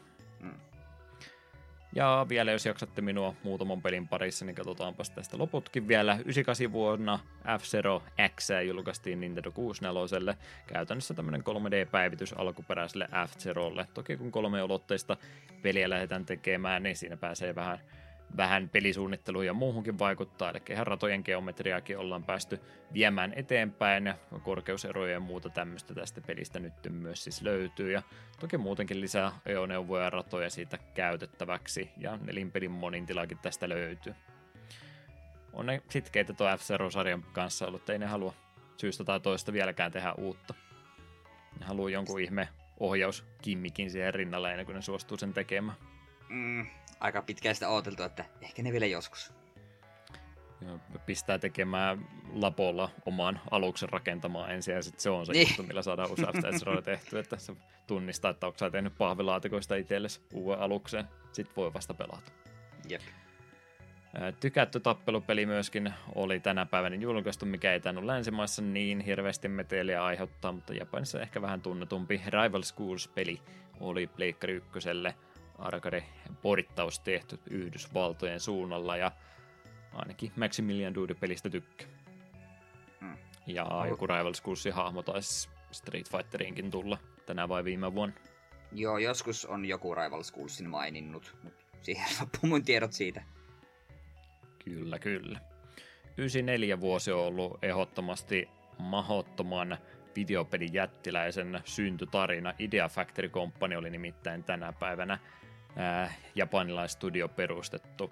Muistatko Idea Factoryn peleistä mitään. Mä tiedän ainakin siellä on yksi pelisarja, mitä sä oot vähän pelannut. Ää, nimi on kauhean tuttu, että miksi me saa hätää keksiä, mitä ne on tehty. Hyperdimension Neptuniat on ainakin nämä tehnyt, Aivan. että varmaan sieltä suunnalta. Aivan, niinpä niin, niinpä tietysti. Mm. Nehän on sun suosikkipelejä aina ollut. O, kyllä, mä... hienoja teoksia, ei yhtään fanserviceä tai mitään muutakaan typeryyttä. Joo, jotain Fairy Fencer F oli mun mielestä kanssa heidän tekemää peliä enimmäkseen ennen kuin mennään tänne vuosikymmenen puolelle, niin pelkästään Japanin suunnalla julkaistua peliä, mutta tuo justi tota, Neptunet ja Fairy Fencer ja sitten oli se joku Akarest Generations of War ainakin Joo. jostain pongannut ja Tällä on varmaan jotain muutakin tuttua, mitä, mitä sitten ehkä jotkut kuuntelijoistakin on, on lähtenyt kokeilemaan. Tiedätkö, minkä takia tämä on mulle tosi tärkeä studio? Mm, kerro. Tämä on tehnyt sen mun puhelinpeli, mitä mä yllätys, yllätys, olen jo pelannut yli 400 tuntia tähän mennessä, että sen takia tämä on äärimmäisen merkittävä studio kyseessä. Jostain syystä minä en ole yllättynyt. Siitä, että se on tehnyt tämän, vai se, vai se että mä oon yli 400 tuntia sitä jo pelannut. Valitettavasti en kummastakaan. No niin, hyvä. Ja aion jatkossakin pelata. No tykkääksä tästä pelistä vähän enemmän? 91 vuonna oli tänä päivänä nimittäin NES-peli Shatterhand julkaistu. Ihan aavistuksen enemmän tykkään. Helvetin hieno peli. En, missähän lie meidän Nessikasetti kyseistä hienosta hienosta pelistä. Ennen mitä myöhemmin varmaan tulen ehdottomaan sen jaksoaiheeksi, kun on jotain lapsuuden suosikkeja. Mm. Silloin ihan pentuna tosin ei kovin pitkälle siinä päässä, mutta myöhemmällä iällä on sitten ihan läpi asti tullut hakattua parikin kertaa. Todella hieno 2D-toimintasoloikka. Joo, mulla oli ihan reaktio tästä muuten, kun mä tätä ylös kirjoitin, että lähdin googlettamaan, että monesko jakso se oli, kun me Shatterhandista puhuttiin, mutta ei me oltukaan. Että oli aika, aika varma, että me oltaan, oltiin se pelattu, mutta no tässä on tietysti se ongelma, että mäkin olin kyllä Shatterhandin läpi asti pelannut jo, mutta eihän se nyt tietysti meitä estä. Me saadaan ei. tehdä jaksoja ihan mistä me halutaan. Sepä. Peli, minkä mä taas on vuorostaan pelannut, mutta Eetu ei välttämättä ollut, ja peli, mistä ollaan kyllä aikaisemminkin mainittu, niin Bionic Commando oli myöskin tänä päivänä NES-versio täällä Euroopassa julkaistu Capcomin tasoippelypeliä, missä ei pysty hyppäämään, vaan sinne pitää sitä robottikättä käyttää, joka tässä vaiheessa ei vielä mitään kuolleita vaimoja sisältänyt. Hyvä peli sekin. Chatterandi on parempi. On, olen samaa mieltä. Mm. Ja ihan viimeinen aikamatkailu tällä kertaa mennään oikein kunnolla ajassa taaksepäin vuoteen 82, niin siellä oli eh, Game Watchista ollut tota, vielä sitä Nintendon parasta osaamista, eli näitä yksittäisiä kannettavia LCD-pelejä, niin siellä oli Donkey Kong Juniori julkaistu tänä päivänä Japanin suunnalla. Sen takia vain tärkeää, että multa löytyy tuo kyseinen peli, ja mä nyt unohdin se ottaa näytelle tätä jaksoa varten, mutta toivottavasti ei usko, että multa tuo löytyy. Mm ei tai toimia kyllä enää, mutta toimi 90-luvulla vielä ja 2000-luvun alkupuolellakin. Mm. Jeps, jeps. Kyllähän siinä taas aikamatka kestikin hetken aikaa, mutta tämmöistä se on, kun näitä pelejä löytyy, niin kaikista täytyy näköjään jotain yrittää lähteä sanomaan. Mutta jotain vähän tuorempaa uutisointia vanhemmista peleistä, niin mitäs kaikkia meiltä tätä listalta löytyy? Mä oon näköjään vähän laiskasti kirjoittanut juttua, mutta yritän sellainen hyvällä kertoa ja äänellä kertoa, että mitäs kaikkea tässä on tapahtunut. Joo, no ekana tämä uutinen, mistä me vähän jo teorisoitiin tuossa tuossa viime jaksossa. Switch Online Expansion Packin hinta paljastui vihdoinkin ja hintahan tulisi olemaan yksittäiselle ihmiselle 50 vuodessa ja perhetilaus oliko se 79 vai 69, että kuitenkin. Ja tämähän sisältää tosiaan ne N64-pelit, ja Mega Drive, jotka tiedettiin, ja sen lisäksi tämän Animal Crossingin DLCn. Eh... Ah, niin voisi nopeasti mainita, että N64-ohjaimet, mitkä tuli myös tässä samalla myyntiin, ne myytiin käytännössä samalla sekunnilla jo loppuun. Ja... Mm, tää hinta. Hmm. Ensinnäkin minä maksan perhepakettia, vaimon vanhemmalla lapsella on Switch ja minä maksan hänen sitä tai vaan maksan perhepaketti tähänkin, pystyy käyttämään nettipalveluita ja niin poispäin. Ja aion maksaa myös tästäkin, koska me haluan ne perkeleen 64 pelit pelattava, pelattaviksi. Mutta en voi sanoa, että, että tämä hinta tuntuisi reilulta. Hmm. Se, joo, jos edelleen pelaatte Animal Crossingia, niin saatte sen parinkympin DLCn tuossa niinku mukaan, niin okei, silloin tämä diili on ihan jees. Mutta jos olet niin kuin minä, että Animal Crossing on niin kuin jäänyt, eikä sille olisi varsinaista intressiä jatkaa sitä, niin tämä alkaa olla aika kipurajoilla tämä hinta. Ja etenkin sitten myöhemmin, että jos tähän ei tule mitään Animal Crossingin DLCn tilalle, mutta kun sitä moni on teorisoinut, onko tästä sitä, että aina silloin tälleen tulee joku DLC, mikä on, että hei, jos sulla on tämä expansion pack, niin sitten se kuuluu siihen tilaushintaan. Vaikkapa ensi vuonna olisi vaikka Splatoon 3 tai joku vastaava, niin sitten ehkä ymmärtäisin vähän enemmän, mutta sekin on taas sitten niin riippuvaista siitä, että jos sinun ei tämä kyseinen peli kiinnosta, DLC tulee, niin äh, 50 80 riippuu sun perhetilaus, niin N64 ja Genesis-peleistä, niin on vähän... Hmm. Se on aika suolasta. Mutta perkele, kun me haluan pelata niitä N64-pelejä. Mä taisin, kun me tästä puhuttiin, kun ei ollut vielä hintatiedossa, niin taisin sen sanoa ääneen, että 50 olisin valmis vuodessa maksamaan, että minä nyt sain sen haluamani selvästikin sieltä, ja se oli mulla siis ihan ylärajat, en, en sen enempää itsekäänsä, mutta siihen se näköjään sitten pysähtyi. Tämä on vähän tuommoisessa könttätyyppisessä tilauksessa se huono puoli, että joo, se on huono diili nyt tässä kohtaa. Se tulee olemaan parempi diili, jos se hinta pysyy tuommoisena ja siellä tulee niitä pelijulkaisuja sitten taas tasaisempaa tahtia, että ymmärrän senkin, että ei ne voi sitä tehdä, että no se on nyt 25 euroa tänä vuonna ja 30 ensi vuonna ja 35 seuraavana vuonna ja bla bla bla, että se niin kuin koko ajan nousisi, koska sitten jatkuvasti valitettaisiin, että minkä takia se vaan kasvaa ja kasvaa, että ei tämäkään hyvä ole. Mutta kyllä ne sitten aika ylärajoille sitten heittikin tuon noin yhdellä kertaa. Se tulee paranemaan arvo tuolla paketilla kyllä ajan, ajan varrella kyllä, mutta se sitten miten tuosta eteenpäin mennään – että jos sieltä tulee niitä Game Boy Color-pelejä, Game Boy-pelejä, ehkä Gamecubeakin jossain kohtaa, niin ei ne nyt voi ruveta joka kerta tämmöisiä hinnankorotuksia tekemään. Että morjesta 100, 120 vuodessa, niin saat sitten nuo Game Boy ja Gamecube-pelitkin vielä tuon päälle, niin toivottavasti tämä on nyt sitten semmoinen hinta, mihinkä se tulee myöskin pysähtymään, ettei mitään Expansion Pack 2 ja 3 ja niin edelleen tule sen jälkeen. Sitten se menee ihan mahdottomaksi. Mm, sepä tuo jäi mua harmittaan kovasti tämä N64 ohjaamien myynti, että ne meni tolla tavalla. Mä nimittäin olin aika, aika innoissani koko tästä konseptista, että nimenomaan nyt pääsis ihan virallisesti pelaamaan, ja nyt kun se olisi vielä N64-ohjaimetkin, ei mitään tarvikeohjaimia, vaan ihan Nintendolta suoraan toivottavasti hyvät ohjaimet, niin toivon, että olisi päässyt vähän aikaisemmin pelaamaan, mutta mä tain nyt vähän lykätäkin sitten noiden pelien pelaamista aina siihen asti, että mä sen ohjaimen saa. Mä en tiedä, mikä, mistä tämä nyt johtuu, kaikkia muita alustoja, jos olen jotain vaihtoehtoisia tapoja pelannut niiden pelejä, niin mua ei se ohjaaja jos sinänsä haitannut, mutta N64 pelien kanssa, niin aina kun mä jollain Xboxin ohjelmalla yrittänyt pelata, niin se on aina jotenkin vähän väärältä tuntunut, niin sen takia mä haluaisin kyllä sitten ihan tuon ohjaimen kanssa niitä pelata, kun ne tulee, niin jos joku jo innolla odotti niitä ensimmäisiä takapelkkyjaksoja näistä Switch Online N64-peleistä, niin mä ehkä pikkusen vielä pyydän odottamaan. Mä ainakin haluaisin nimittäin se ohjaimen ensin käteen ennen kuin rupeaa harkitsemaan näiden pelaamista. Mm. Joo, niin totta. Piti mennä eteenpäin. mm. No voin mä sen verran vielä, nyt kun melkein päästä eteenpäin, niin tuolta mun pikautisten puolta mainita vielä äkkiä. Tämä oli pieni huoleaihe joillakin koska me eurooppalaiset oltiin näköä huolissamme siitä, että onko nämä N64-pelit sitten, niin onko niitä PAL-versioita noista peleistä vai ei, niin kyllä sitä tuli ihan vahvistus, että 60 Hz versiota päästään mekin täällä pelaamaan. Tämä oli tämmöinen juttu, että mä itse vasta säpsäihin tähän iteen, että ai herra, tässä oli muuten tämäkin, tämäkin vaihtoehto, että tämä saattaa mennä väärin, jos me ruvetaan PAL, PAL-versiota näistä pelaamaan vielä tänäkin päivänä, mutta onneksi ei nyt sen näin käynyt. Mm. Mutta sitten meidän kesto-uutisemme Hamster jatkaa. Bandai Namco pelihistoria uudelle julkaisuja tulee lisää. Tällä kertaa vuorosta vuoden 1980 Rally X ja vuoden 83 Mappy. Ja samalla voisi mainita sen, että Hamster hankki myös hiljattain tavaramerkin itselleen Console Archives nimelle. Niin tässä sitten pohditaan, että onko heille tulossa jotain konsolipelijulkaisuja.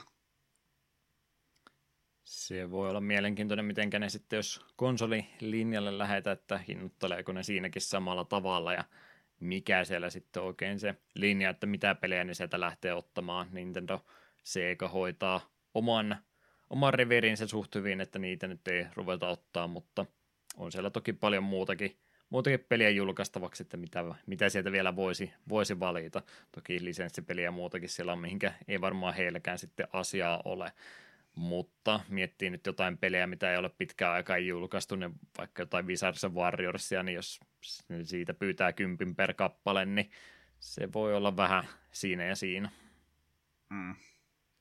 Vitosta per peli vielä voisi ymmärtää näistä peleistäkin, mutta jos hinnoittelu pysyy tuommoisena ja pelijulkaisut on sitten sitä ja Joe Mackia ja mitä muuta se nyt voi olla. Joe Mac nyt tuli vaan mieleen, kun se oli tuossa seuraavanakin seuraavissa uutisissa myöskin mainittavana, mutta jos pe- pelijulkaisut on tuommoista vähän unohdetumpaa tavaraa jo, niin välttämättä se myynti voi olla aika vaikeaa.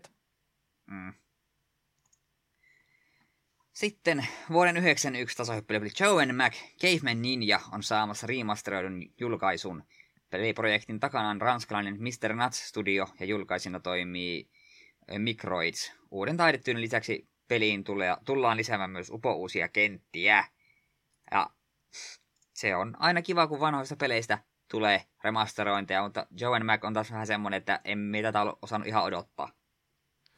Eipä jo, joku Dragon's Trap oli mun mielestä semmoinen tosi, tosi täsmä remasterointiprojekti, mistä kehut ja kaikki muut tuli ansaitusti, se oli semmoinen peli, mikä sitä tarvitsikin, mutta joku Joe Mac nyt tuossa tuli ohi mainittuna, niin en mä nyt sitä olisi ikinä sillä ajatellut, että no tämä, tämä kun nyt vähän päivitetään, niin saadaan taas äh, luolamies meiniä tästä uudestaan käyntiin. Ehkä olisi tämä voinut välistä jättää, mutta ranskalaiset on nähnyt, että tällä, tällä tahkotaan rahaa nyt. Mm. Mutta ta- minusta kyllä tavallaan tuo taidetyyli on ihan kivan näköinen, hyvin tuo piirrosmainen, piirrospeli. Äh. Piirro, piirrettymäinen, Jeesus kun vaikeeta. Mm. Joo, ei siinä missä mitä ihan kivan näköinen, mutta itse alkuperäinen peli niin on niitä ihan ok tasohyppelyitä, joita oli, oli niin kovasti silloin jo muutenkin, niin en mä sen takia tästä nyt niin innoissani ole. Tuo tuo sama studio niitä Asterix ja Opelixikin pelejä tehnyt, että on niillä semmoinen sarjakuvamainen tyyli hallussa, niin sitä en kyllä epäile, mutta alkuperäinen peli on kumminkin aika by the numbers 2D-tasoloikka tuolta ajalta, niin ei nyt hirveästi tältäkään odota. Mm. Muuta pikauutista sitten vielä näiden uutisten lisäksi tuosta 60 Hz N64-peleistä jo mainittiin, ei tarvitse sitä uudestaan. Vähän myöhästymisiä tässä on ollut. Meitä ei tietysti mikään Elden Ringin myöhästyminen kiinnosta, vaan meitä kiinnostaa Advance Wars 1 plus 2 Reboot myöhästyminen pikkasen enemmän. Sen piti tässä joulukuussa tulla, mutta nyt ilmoitettiin, että lisää aikaa tarvitsevat ja vähän tämmöinen avoin heitto, että ensi keväällä sitten jossain kohtaa voitaisiin kattella uudestaan. No en mä tiedä tästäkään, mä niin innoissani tästä ole. Alkuperäisetkin toimii ihan hyvin. Minua harmittaa. Koska jossain kohtaa tulee nimittäin tuon Reboot Campin hommaamaan, niin... Mutta toisaalta, jos se tarkoittaa, että pelissä on vähemmän pukeata tai muuta, niin silleen... Että ei, ei ole niin kuin silleen, että tämä on day one ostos minulle. Että siinä mielessä ei ole niin kuin kiirettä, mutta jotenkin silti aina harmilliselta pelit siirtyy. Joo, vähän niin kuin Shigeru Miyamoto sanoi, että liian aikaisin julkaistu peli on aina huono, mutta vähän lisää aikaa käyttänyt peli on Duke Nukem Forever. Saatoin jotenkin väärin ymmärtää tuon lainauksen, mutta jotenkin noin se meni. Kyllä, kyllä. Poismenoja valitettavasti myöskin ne eh, peli mm, tota, tota, työntekijöiden puolelta oli tapahtunut. Siellä oli eh, videopelitaidetta tehnyt Hiroshi Ono menehtynyt tässä hiljattain 64-vuotiaana sairauksen väsyttämänä. Hän oli tuota Namcon pelien sprite sekä arcade-peli kylkitaidetta tehnyt Namcon peleille siis, ää, Mappia, Dick Duckia, Kalaakaa, Pac-Mania, ehdottomasti isoja pelejä siinä montakin, niin tämmöisiä tehnyt ja hänestä oli tässä samoihin aikoihin ollut ihan tämmöinen japanilainen joukkorahoitettu dokumenttikin työn alla ollut, mutta se sai nyt ehkä vähän synkemmän käänteen nyt tässä kesken kehitysvaiheen. Kuulemma tuo dokumentti tullaan loppuasti tekemään, mutta varmasti vaikuttaa senkin tekemiseen. Mm. Kevyet mullat sinne suuntaan. Sitten vielä tämän segmentin loppupuolelle vilkaiskaamme, mitä vanhojen videopelien fanit ovat viime aikana tehneet aikaisemmin ne vain japaniksi tai ehkäpä muillakin kielillä olleiden pelien kääntämisen eteen, nimittäin Roma-hackingin osuus. Itä Roma kestämään vähän harvemmin nyt on enää viime vuosina puhunut, koska ei nyt jaksa joka kerta jostain Marion tai Megamanin Romhackista kertoa, kun niitä tuntuu joka viikko aina uusiakin tulevan. Mutta tämmöinen vähän isompi tapahtuma, minkä mä oon onnistunut ihan täydellisesti sivuttamaan, niin joka vuosi näihin aikoihin vuodesta on järjestetty Fire Emblem E3 tämmöinen tapahtuma, ei mitään tekemistä E3-messujen kanssa, vaan ihan Fire Emblemistä tämmöinen oma, oma tommonen tapahtuma, missä fanit sitten lähtee omia romhäkkiä tekemään pelisarjan ympäriltä. Tämä kyseinen tapahtuma alkunsa saanut jo vuonna 2011. Silloin oli tilanne se, että tuo New Mystery of the Emblem, joka oli muutenkin, oliko se alkuperäisen pelin remake vai jonkun osan remake, niin sitä ei sitten käännetty englanniksi ollenkaan, ja Fire Emblemin yhteisö oli vähän huolessa, että jäiköhän se nyt sitten meidän pelisarja tälle tielle, että ei tule enää jatkossa englanniksi niin näitä pelejä ollenkaan. No, tilannehan on muuttunut niistä, joista kovastikin ja Fire Emblem on suositumpi kuin koskaan ennen nykypäivänä, mutta itse tapahtuma on kaikesta huolimatta jäänyt vielä elämään. Eli joka vuosi tällainen lokakuu, marraskuun tienoilla on sitten romhackin harrastajat tehneet omia Fire Emblemin pelejänsä, ja tänä vuonna niitäkin esitellään jo yhteensä yli 80 kappaletta, että ihan iso, iso tapahtuma siinä mielessä kyllä on, ja kumma, että jo aikaisemmin silmään osunut. Tänä vuonna siellä, mitä ihan tapetille nostettiin, Pandan nimisen käyttäjän Lengths of Time-niminen romhäkki on jatkoa aikaisemmalle Vision Questi pätkälle juttua siinä.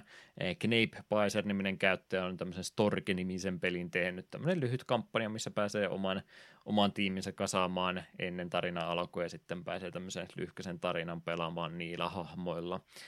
Ja paljon muutakin sieltä pelattavaa löytyy. Tällä tapahtumalla ihan tämmöinen oma YouTube-tilinsä, jossa tälläkin hetkellä aina kuuden tunnin välein julkaistaan, esitellään yksi tämmöinen romhäkki-projekti en mä ole mielestäni näistä aikaisemmin maininnut, miten tämmöinen on meiltä voinut ohikaan mennä. Mä en tiedä, aika erikoista. Aika iso, isolta tapahtumalta kuulostaa, että sieltä varmaan eh, Fire Emblemin faneille, jos on kaikki pääsarjan pelit pelattu läpi, mikä aika erikoista jo olisi, niin kyllä sitten fanien puolesta lisää pelattavaakin kovasti löytyy. Mutta sitten ihan perinteisempää fanikäännösprojektia, niin niistä me aina mielellämme kerromme. Ja meillä on itse asiassa nyt tulossakin seuraavat kaksi jaksoja ihan fanikäännettyjä pelejä, niin näistä seuraavista se ei ole mikään yksikään, yksikään näistä, mutta ehkä tulevia potentiaalisia semmoisia jaksoideoita niin tulee Eetun suusta seuraavaksi. Joo, ekana täällä on Genso Suikoden Sumugareshi Huyakunen no Toki, eli Suikoden Woven Web of Centuries. Järjestyksessään 14 Suikoden peli, joka julkaistiin Japanissa PSPlle vuonna 2012. Kuuden hengen tiimeistä pääst, tiimeissä päästään jälleen kerran kasaamaan 100, 108 eri hahmovaihtoehdosta, joita tällä kertaa rekrytään mukaan kolmelta eri aikakaudelta. Päähahmo ajautuu ajassa taaksepäin sadan vuoden päähän, jossa hänen täytyy valmistaa aikansa ihmiset taistelemaan sadan vuoden välein ilmestyvää Sentinel Monster-petoa vastaan. Kääntäjänä Twisted Phoenix Game Translation-ryhmä ja kiinnostuneille on tarjolla myös HD-tarkkuuden teksti, tekstuuripaketti.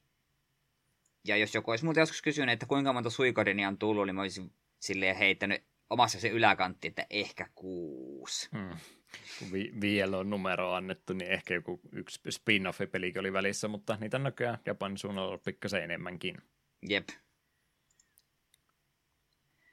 Sitten Puyo Puyo 7, Seikan kehittämä peli Nintendo Wiille vuodelta 2009 käänteenä Saetta 06 ja Lane. Siitä ei varmaan hirveästi tarvitse puhua. Kaikki varmaan tietää jo, mitä Puyo Puyo on. Joo, joo. No onhan Tetrissästäkin hirveästi monta eri uutta julkaisua, mikä aina kuulostaa hölmöltä, koska kuinka paljon se Tetris voi muuttaa, mutta kaipa Puyo Puyossakin sitten on kehitysvaraa, että siitäkin voi monta eri osaa julkaista. Ehkä Tuo oli niinku outoa tuo numero päässä. Miksi se voi olla Puyo Puyo Wii tai tälleen. Kuitenkin kun se nää, jos olisi joku Tetris 15, niin olisi se vähän silleen, että miksi? Miksi tämä? Outoa. Toisaalta jos niissä on äärimmäisen tärkeitä tämä taustalore, niin pitää sitten olla numeroita, tietää missä mennään. Hmm. Se voi olla vain joku Puyo Puyo Forever tai Reloaded. Mm.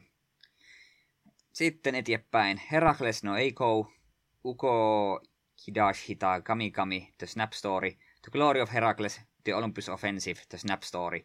Pelisarjan neljäs osa ja sarjansa ainoa spin-off-osa. Data Eastin kehittämä peli julkaistiin Game Boylle vuonna 1992. Pelitapahtumat sijoittuvat pelisarjan ensimmäisen osan jälkeen, kun Zeus kutsuu Herakleen estämään pahis Kronuksen uudelleen syntymää. Apuna matkan teossa on myös muita jumalia. Kääntäjinä, kääntäjinä Aisha ja käännösryhmä Star Crusaders. Ollaan ehkä Glory of Heraklesista aiemminkin mainittu. Muistaakseni kaikki muutkin osat on tässä matkan varrella käännetty, kun mulla on tätä segmenttiä tehty, mutta ei ole vielä kiinnostus tullut näitä kohta. Mm. Sitten viimeisenä Ease versus Trails in the Sky Alternative Saga. Nihon Falcomin kehittämä arenatyyppinen tappelupeli, jonka rosterissa löytyy sekä Ease että Trails in the Sky-pelisarjan hahmoja. Isosta käännösprojektista vastuussa yhdeksänhenkinen Geofront-käännösryhmä. Ja tämä oli mille konsolille? Tämä oli PSP-peli ja oliko 2010 sitten ollut, ollut julkaisupäivä, että sinne Akselille mene. Joo. Easy en... ymmärrän, että siellä on paljon hahmoja, mutta on, niin no kai Trace in the Skytkin on sitten semmoisia pelejä, että sielläkin sitä hahmokavalkaadia löytyy. Niin joo, se siellä kuitenkin Japanin päästä ovat varsin suosittuja, niin mikä ettei. Mm. Hassulta vaan tuntuu tälle meidän näkökulmastamme. Kaksi pelisarjaa, mitä ei välttämättä kuvittelisi, että tuolla tavalla yhteen lyötäisiin. Mm. Legend of Dragoon versus Bouncer. Kyllä hyviä ideoita otetaan vasta. Kyllä näitä voi varmaan enemmänkin tehdä. Kyllä, kyllä. Siinä uutisosiota meillä tällä kertaa. Pidetäänpäs pieni happihyppely vielä tässä kohtaa ja ruvetaan sitten purkamaan tämänkertaista pelivalintaamme oikein kunnolla.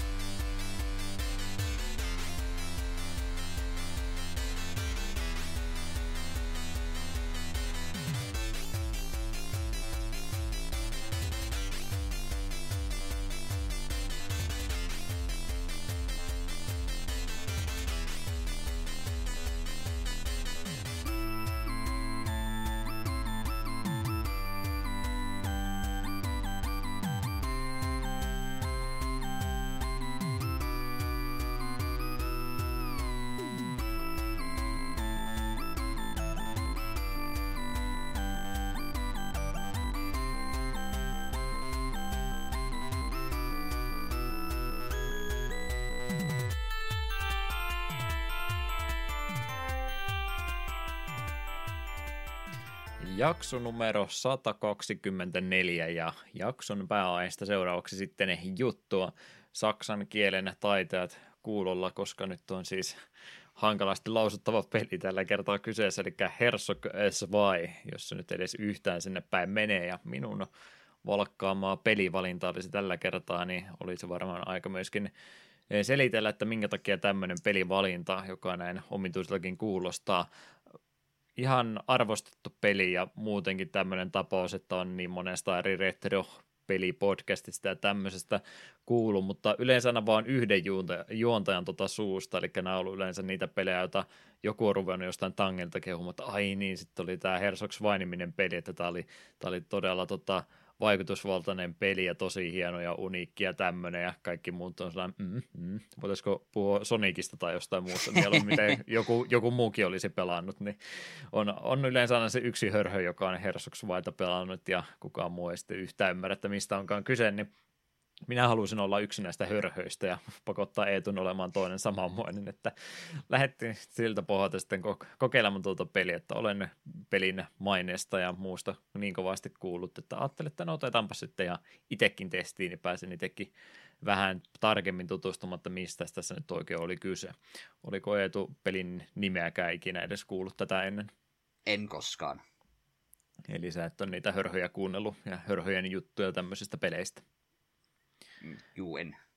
Mitenkä sulla muuten, tämä on tosiaan RTS-genreltänsä nyt peli meillä kyseessä, niin mihinkä asti menee sulla, kun ihan näin peli vuosilukujen mukaan käydään läpi, niin mikä on varhaisin RTS ollut, mitä oot pelannut? Meneekö se sinne Command Conquerin vai olisiko jopa sitä ennenkin jotain sinne päin, sinne päin olevaa peliä?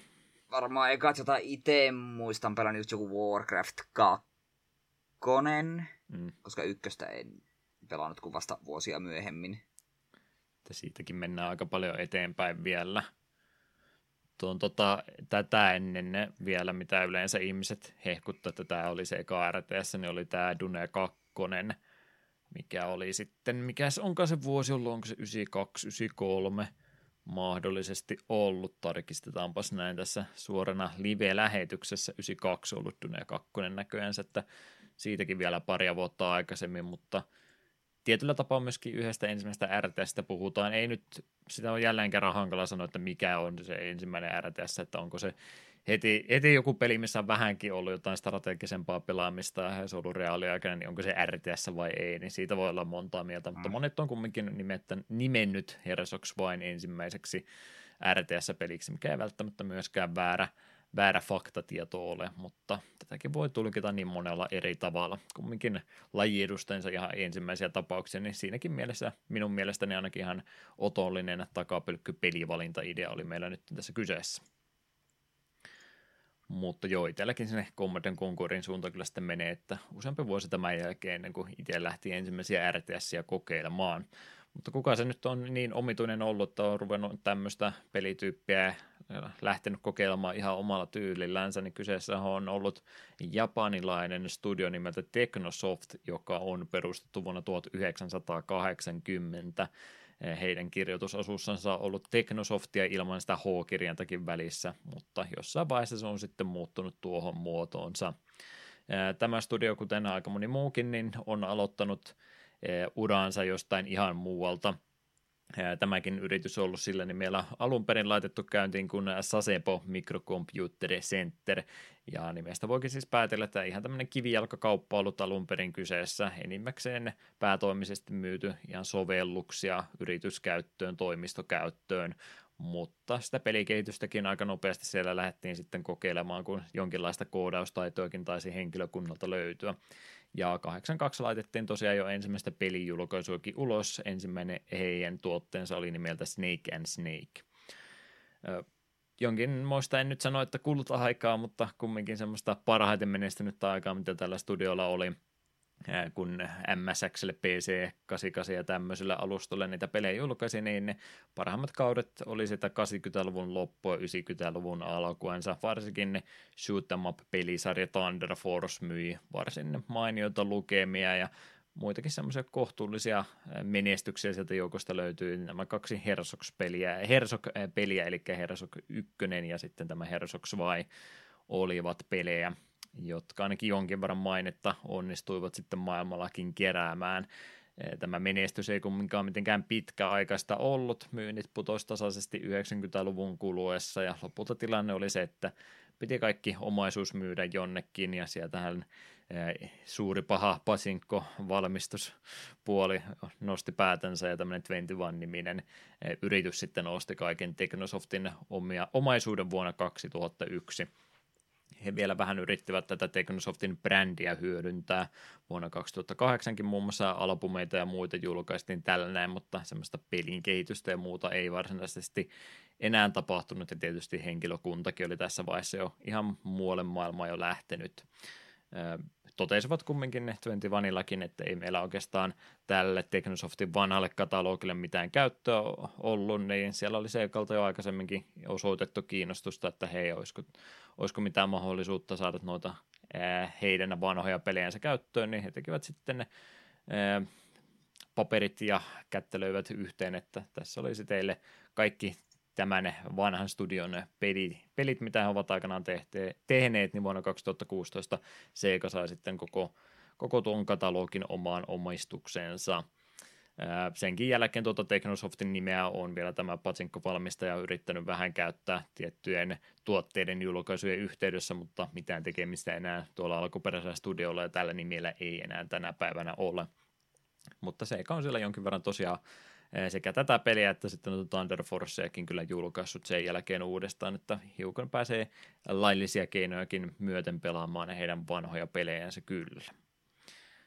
Julkaisupuoli, Teknosofti itse täällä Japanin suunnalla oli tuon pelin julkaissut Sega kaikkialla muualla ja kuten mainitsin, niin Sega Mega Drive ja Genesis oli alustoina tällä pelillä vähän maasta riippuen, että millä nimellä peli tai tuo laite tunnettiin ja julkaisu, mitä oli tapahtunut, niin joulukuun 15. päivä vuonna 89 Japanin suunnalla. Mä menin näköjään peliä sanomaan vuoden 90 peliksi, mutta 89 näköjään, jos oikein tarkkoja ollaan. No, muualla maailmaan se sitten eh, levittäytyy vuoden 90 aikana, eli huhtikuussa tuolla Pohjois-Amerikan suunnalla ja Eurooppaankin se jossain vaiheessa vuotta 1990 päätyi. Tarkkaa päivämäärää ei oikein tuntunut mistään löytyvän, mutta kesän aikana ilmeisesti 90 oli tämä peli tällä pala-alueellakin. Ja RTS oli tosiaan se genre tälle pelille. Etin kokonaan kysymättä välistä, että oletko Technosoftin muita pelejä pelannut, mutta oletan, että jos et ole Thunder Forcea pelannut, niin et sieltä mitään muutakaan tunnista. Thunder Force on nimenä tuttu ja olen saattanut vähän testailla, mutta en ole sen enempää perehtynyt siihenpä se melkein jää, että nuo 80-luvun alkupään pelit oli enimmäkseen tosiaan MSX ja tämmöisiä koti siellä, ja ne myöhemmät on ollut semmoisia, mitä ei läheskään kaikki ole sitten koskaan lokalisoitukaan. Mutta ei me oikeastaan niistä puhuta tänään, vaan me puhutaan Herzog Svaista, joka ymmärtääkseni kääntyy englanniksi muotoon Duke 2 tai Duke 2, eli suomeksi Kreivi 2. Onko Duke of Kreivi? Mm, joo ainakin näin haluaisin väittää, Duke suomeksi, ja nyt tulee jotain Duke-nukemia täältä tietystikin, herttua, suura herttua. Hmm. Käytetään näitäkin termejä siis, mutta jatko-osa ykkösosalle. Ää, alkuperäinen Herzog, tämä tieto nyt ei varsinaisesti ollut välttämättömyys, mutta ykköshersoge, jos miettii, että minkä takia Hersogs Vaita kutsutaan ensimmäiseksi RTX-peliksi, jos ei ole edes pelisarjansa ensimmäinen peli, mutta ykkösosa, mitä julkaistiin, niin se oli semmoinen, mitä itsekin kävin vaan videota nopsaan katsomassa, niin pystysuuntaan ainoastaan scrollaava enimmäkseen toimintapeli, eli tuossa ykkösosassa ei oikeastaan mitään tämmöistä strategisempaa osuutta ollut muuta kuin se, että sama samaa päähaamo robotissansa, mekassansa ja pudotteli joukkoja sinne, sinne tota, pystysuoralle tielle, mutta ne oli tosiaan semmoista, että ei mitään tukikohtia eikä mitään tämmöistä resursseja ja muuta ollut, että se oli oikeastaan toimintapeli pelkästään ja sitten tämä jatko-osa vasta toinen tämmöisiä RTS-elementtejä tähän pelisarjaan mukaan. Mutta tuommoisella taustatiedolla, oliko tässä yhtään mitään tarinaa? Mä itse asiassa asioita tutkiskelin, niin löysin pelin arvostelun ja siellä oli lyhyesti mainittu pelin tarinasta. Ja siinäkin oli kyllä sanottu, että pelin tarina vaan tekosyy pelimekaniikoille. Mm. Tässä tulee. Paha imperiumi koettaa valloittaa Arjan maata johdossaan kenraali Balsaka. Pelaaja astuu kenraali Ludwigin rooliin, jonka tehtävä on estää Balsakan hyökkäykset ja pelastaa Arja. Eli ei, ei, ei ihan ollut kovin eeppistä monipol- monipolvelevaa tarinaa. Mm toinen osapuoli oli punainen ja toinen sininen, ja sehän tietysti on, on jo tarpeeksi syytä, että täytyy se vastapuoli tuhota. Jep. Se varmaan riittää tarina puolesta.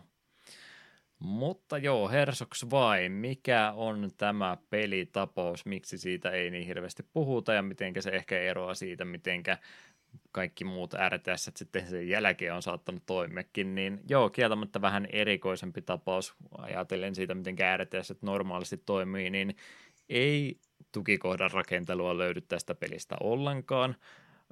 Tiettyjä tukikohtia kyllä on, mutta mennään siihen kohta tarkemminkin. Tämä on jotain mopan ja RTS väliltä, jos nyt ruvetaan ihan nykypäivän termeillä puhumaan.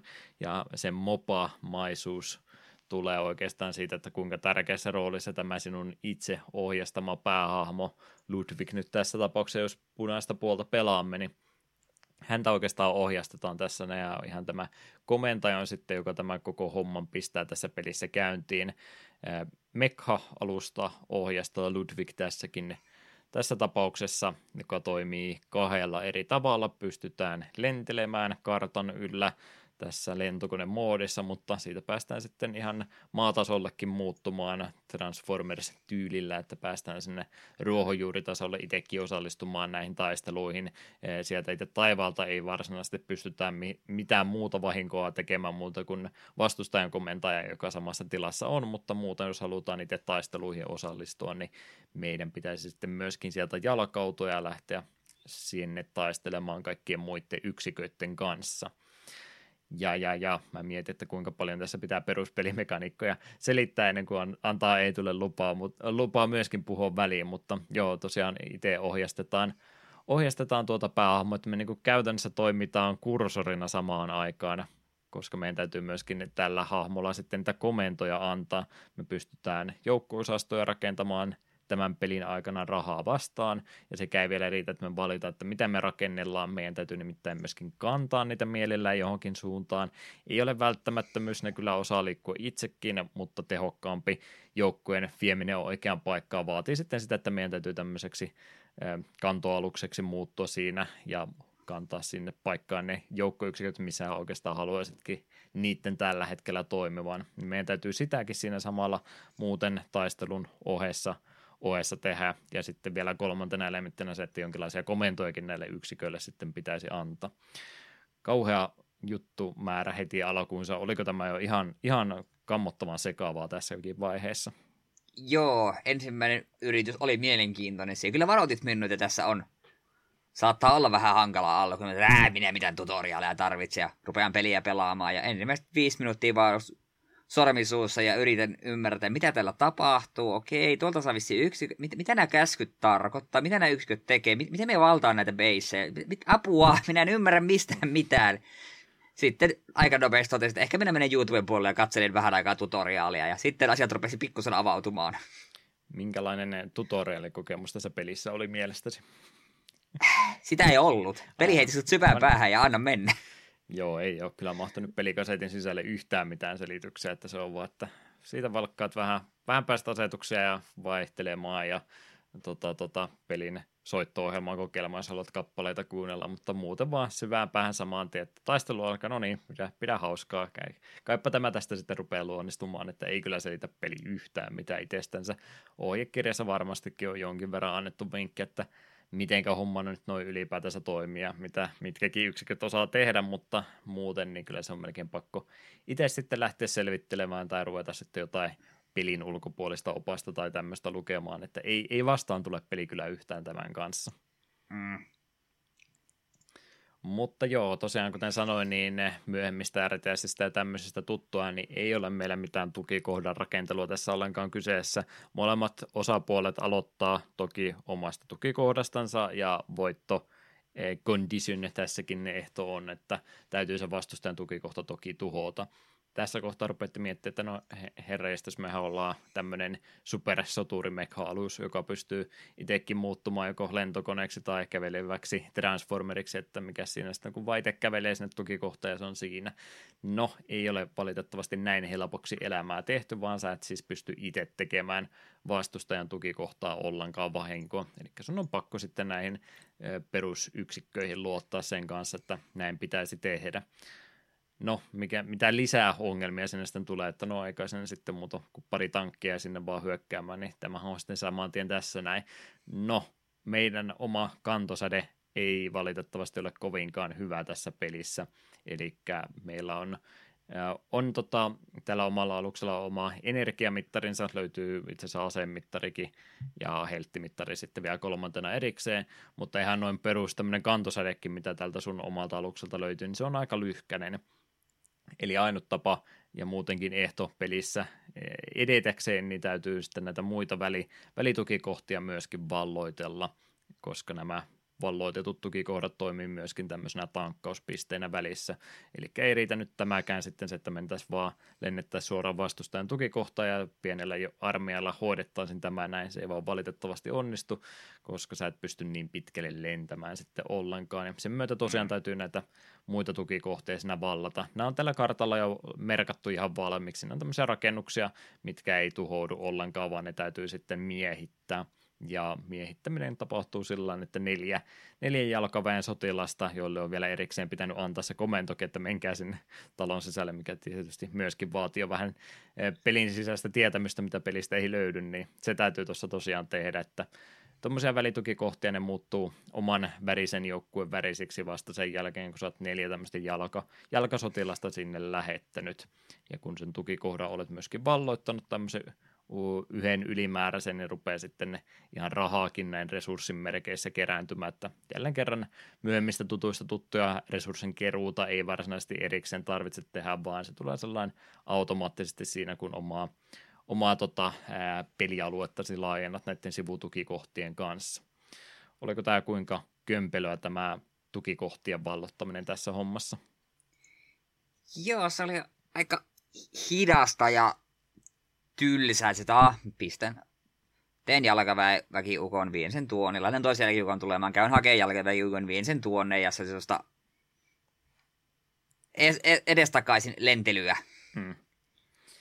Se on kuinka paljon sä joudut tässä sitten loppuviimeen itse tekemään nimenomaan, kun sä täytyy kaikki komennot ja tämmöiset antaa. Sä et voi vaan tehdä sillä, että vedänpä tämmöisen hiirellä maalaan tästä näitä joukkoja ja klikkaan, että menkää sinne, vaan täytyy joka ikinen joukko-osasto tässä erikseen ne kommentonsa antaa, niin se on just sitten tätä että muutenkin kun pystyt vaan yhden, yhden tota yksikön kerrallansa rakentamaan, niin se on aika lailla semmoista samaa, samaan toistoa koko ajan, että lennä edelliselle tukikohdalle, rakenna joukko, ota se kyytiin, pudota se tohon noin ja tee sitten sama. Varsinkin näiden jalkasotilaiden kanssa, niin neljä kertaa peräkkäin, niin siinä olet aika hyvin sitten ne sillain, tota, kiinnittänyt itsensä siihen hommaan jo, että mä ajattelin, että tässä olisi nyt vähän enemmän sitä toimintapuolta, että pääsee tankkia sun muita, muita ammuskelemaan, mutta kyllä se aika paljon valtaosa peliajasta menee nimenomaan siihen, että mikromanageroidaan sitä, mitä nämä sun omat yksiköt siellä kartalla sitten tekeekään tuommoisten tukikohtien vallottaminen muutenkin tosiaan aika hidasta on, että se neljä, neljä kertaa täytyy ottaa. Se, että se vallottuu sulle, niin se ei ole mikään semmoinen ikuinen, ikuinen juttu sitten, että sitä pystyy sitten vastustajalta lähteä vielä poiskin ottamaan. Se tosi vaatii sen, että sun täytyy vuorostansa omat neljä saada sinne laitettua mikä on tässä pelissä aika vaikeaa se puolustaminen, koska se on, on aika hidas prosessi se, että sä neljä, neljä vallotat, ja varsinkin jos sä pelaat tekoälyä vastaan, se myöskin reagoi aika nopeasti siihen, että sen pääsee sitten vastustajakin heittelemään niitä omia yksiköitä sinne takaisin, että se vallankauppaus ei siinä onnistu, niin tämä on yleensä semmoinen tämä tilanne tässä pelissä, että – molemmat ottaa ne läheisimmät, läheisimmät puolet niistä tukikohdista itsellensä ja vastustaja tekee samaan omalla puolellansa ja resurssit pysyy sitten aika lailla plus miinus nollassa. Itse ainakin totesin, että tuo tukikohtaminen ja valtaaminen, niin se vaatii aika, aika ison omistautumisen ja useiden minuuttien valmistautumisenkin, kun ethän sä tässä pelissä voi niin tehdä, että jos mä totean, että okei, tuossa olisi tukikohta, minkä mä vallotan, niin miten sä sen sillä niin kuin yllätyksellä teet, sun täytyy monta joukkoyksikköä ylipäätänsä rakentaakin, että se onnistuisi. Ja sitten sun täytyy niitä kuljetella kumminkin yksi kerrallaan sinne about lähelle, että niistä jotain hyötyä olisikin ja sitten osallistua vasta siihen juttuun. Niin, niin kyllä semmoisen monen minuutin sitoutumisen vaatii joka ikinen kerta, kun sä yrität jotain hyökkäystä tai tämmöistä tässä tehdä. Mm, sepä. Mikään ei tapahdu nopeasti tai näppärästi. Ei.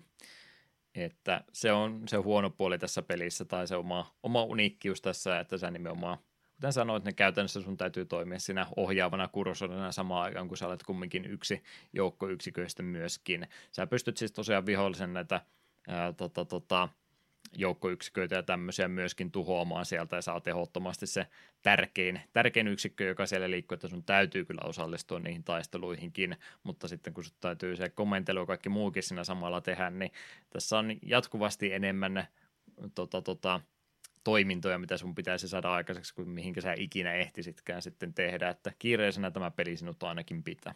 Mm, kyllä. Kyllä, kyllä. Mitä noin ylipäätänsä muuta noista peruspelimekaniikoista? Joo, kahdeksan eri yksikköähän, toimintayksikköä siellä on. Muistatko kuinka tarkkaan, osaatko kertoa, että mitä rakenteluvaihtoehtoja siellä muun muassa olisi? Äh, siellä on perusjanttereita, jotka käytetään valtaamiseen. Sitten siellä on vähän raskaampaa kalustoa, joka on tämmöistä vähän puolustavampaa tai hyökkäintä on tankkia, sitten tämmöistä artillerimaista, sitten on sitä moottoripyörää, jotain supportti uniteet. Minä olen täysin varma, mitä ne kaikki oli. Kyllä mm. ne muodot näin mielestä. En ole varma, mitä ne oli.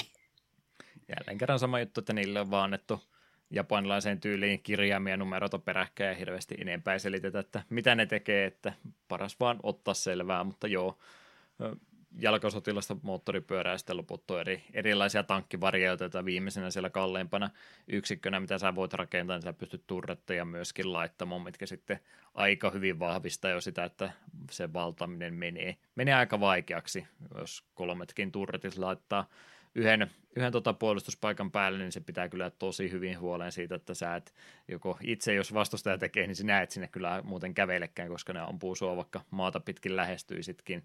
Jep. Niin, niin se kyllä vaatii sitten sen, että täytyy niihin perusyksikköihin luottaa, että ne edes jotain saisi aikaiseksi. Mm. Mutta se, että saako ne ikinä mitään aikaiseksi, niin se on kyllä erittäin iso kysymysmerkki. Tekoäly kumminkin toteuttaa tahtoinsa omalla tavallaan, vaikka sä niitä komentoja laittaisit. Mä niistä komennoista puhun koko ajan, niin mitä mä tällä oikein tarkoitan? Joo, se, kun nappat yksikön kyytiin, niin sit se voit sille määrittää, vaan se tekovaiheessa. Kuitenkin voit määrittää, mitä sen tekee. Se voi laittaa hyökkäämään, puolustamaan, valtaamaan basein ja Nämä on kanssa vähän tämmöisiä, että ne ei ihan kauheasti ne kuvakkeet välttämättä kerran mitä ne tekee. Että meilläkin kesti hetki tajuta, että aah, tämä nuoli, joka tätä eteenpäin mennä nuoli jonkinlaiseen laatikkoon, niin tämä on vissiin se valtausjuttu. Okei, asia selvä. Mm. Et se on vähän sellaista arpovissa, että mikä on mitäkin. Katsoo vähän, mitä ne tekee, että nuolia täällä on ja toi näyttää ylös ja toi näyttää ympyrää ja tämä varmaan jotenkin patrollaa tässä rinkiä ajelee ees takaisin. Tämä on varmaan hyvä komento, että oho, nyt sieltä loppukin pensa 30 sekunnin jälkeen, että nyt se ei enää liikukaan, että tämmöisiä yksittäisiä ohjeita pääsee jokaiselle sitten antamaan, jos näin haluaa tehdä. Ihan nokkela siinä mielessä, että on se parempi kuin se, että sä et pystyisi valkkaamaan yhtään mitään, vaan ne tekisi aina mitä ne vaan huvittaa, että jos olisi joku konteksti, sensitiivinen juttu, että jos mä pudotan vastustajan puolella, että se osaisi hyökätä automaattisesti, niin okei, olisi ehkä vähän suoraviivaisempaa, mutta muutenkin kun katsoo, että mitä kaikkea tuo tekoäly osaakaan tässä tehdä, niin olisi aika, aika tota epävarmaa pelkästään niiden päätäntävaltaan näitä asioita jättää. Et siinä mielessä se, on, se tuo sitä ehdottomasti strategiapuolta tähän peliin mukaan, mutta se kun sä joudut tekemään sen joka kerta erikseen, niin se on – se on jälleen kerran aika hidasta. Jos jotain isompaa hyökkäystä täytyisi tehdä ison tukikohan pallottaminen loppuvaiheessa pitkälle venyneessä pelissä varsinkin sitä vaatii, niin mä en ainakaan keksinyt mitään muuta parempaa tapaa kuin valmistaa jonkun kymmenen yksikköä yhdellä kertaa, pistä ne vaan paikallaan olemaan, sitten joka ikisen nostaa erikseen kyyntiä, antaa niille uuden komennon, laskea alas, lentää seuraavan päälle, antaa uuden komennon, mm. katsoa kun se lähtee.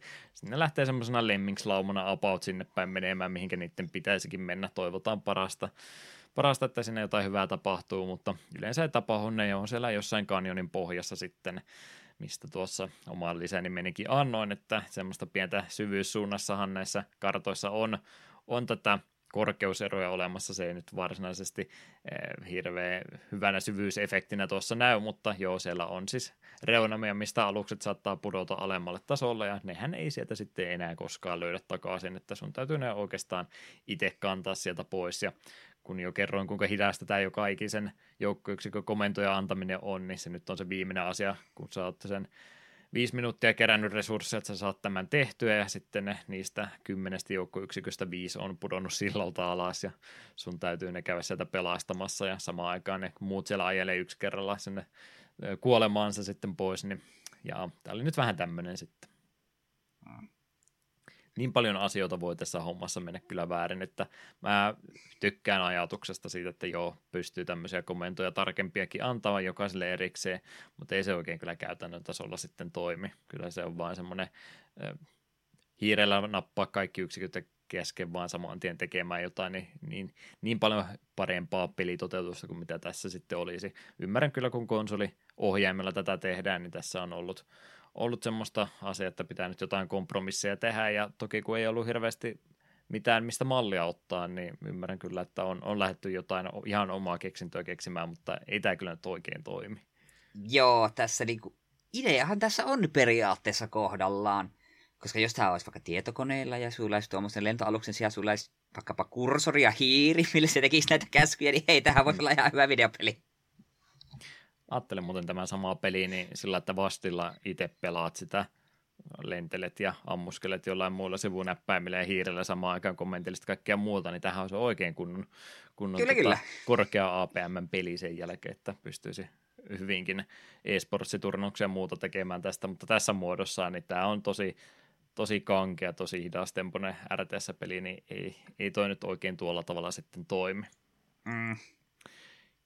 Joo, no yksin pelipelaamistahan tuossa siis pelistä kyllä ihan kivastikin löytyy, että on, on useampaa eri kenttää, missä pääsee sitten ottelemaan, joissa on jo tukikohtia vallottukin etukäteen, että sä pääset vähän, vähän tota, ää, nopeammin aloittamaan, aloittamaan peli, että se ei mene se pelkästään ensimmäisten resurssien keräämisen niin paljon aikaa, mutta muuten ne kentän vaihtaminen nyt ei sen enempää, enempää tule vaikuttamaan siihen pelityyliin. Toki se, että missä järjestyksessä niitä tukikohtia lähdet valkkaamaan, niin se myöskin sun etenemisvaihtoehtoja avaa tuossa sitten enemmänkin. Kuten sanoin, niin tässä tuo energiamittari tyhjenee aika nopeasti, niin on, on vain yksinkertaisesti pakko olla niitä jotain välipisteitä, mistä päästään sitten hakemaan hakemaan resursseja itselle takaisin ja taas rakentamaan uutta, uutta sitten tilalle, että se on välttämättömyys noita välitukikohtiakin tässä napata pois, niin siihen toi kenttien erilaiset muodot ja tämmöistä vaikuttaa jonkin verran. Ja ne kanjonit mm. toki myöskin, että ne omat osastot, niin ne ei valitettavasti osaa lentää, niin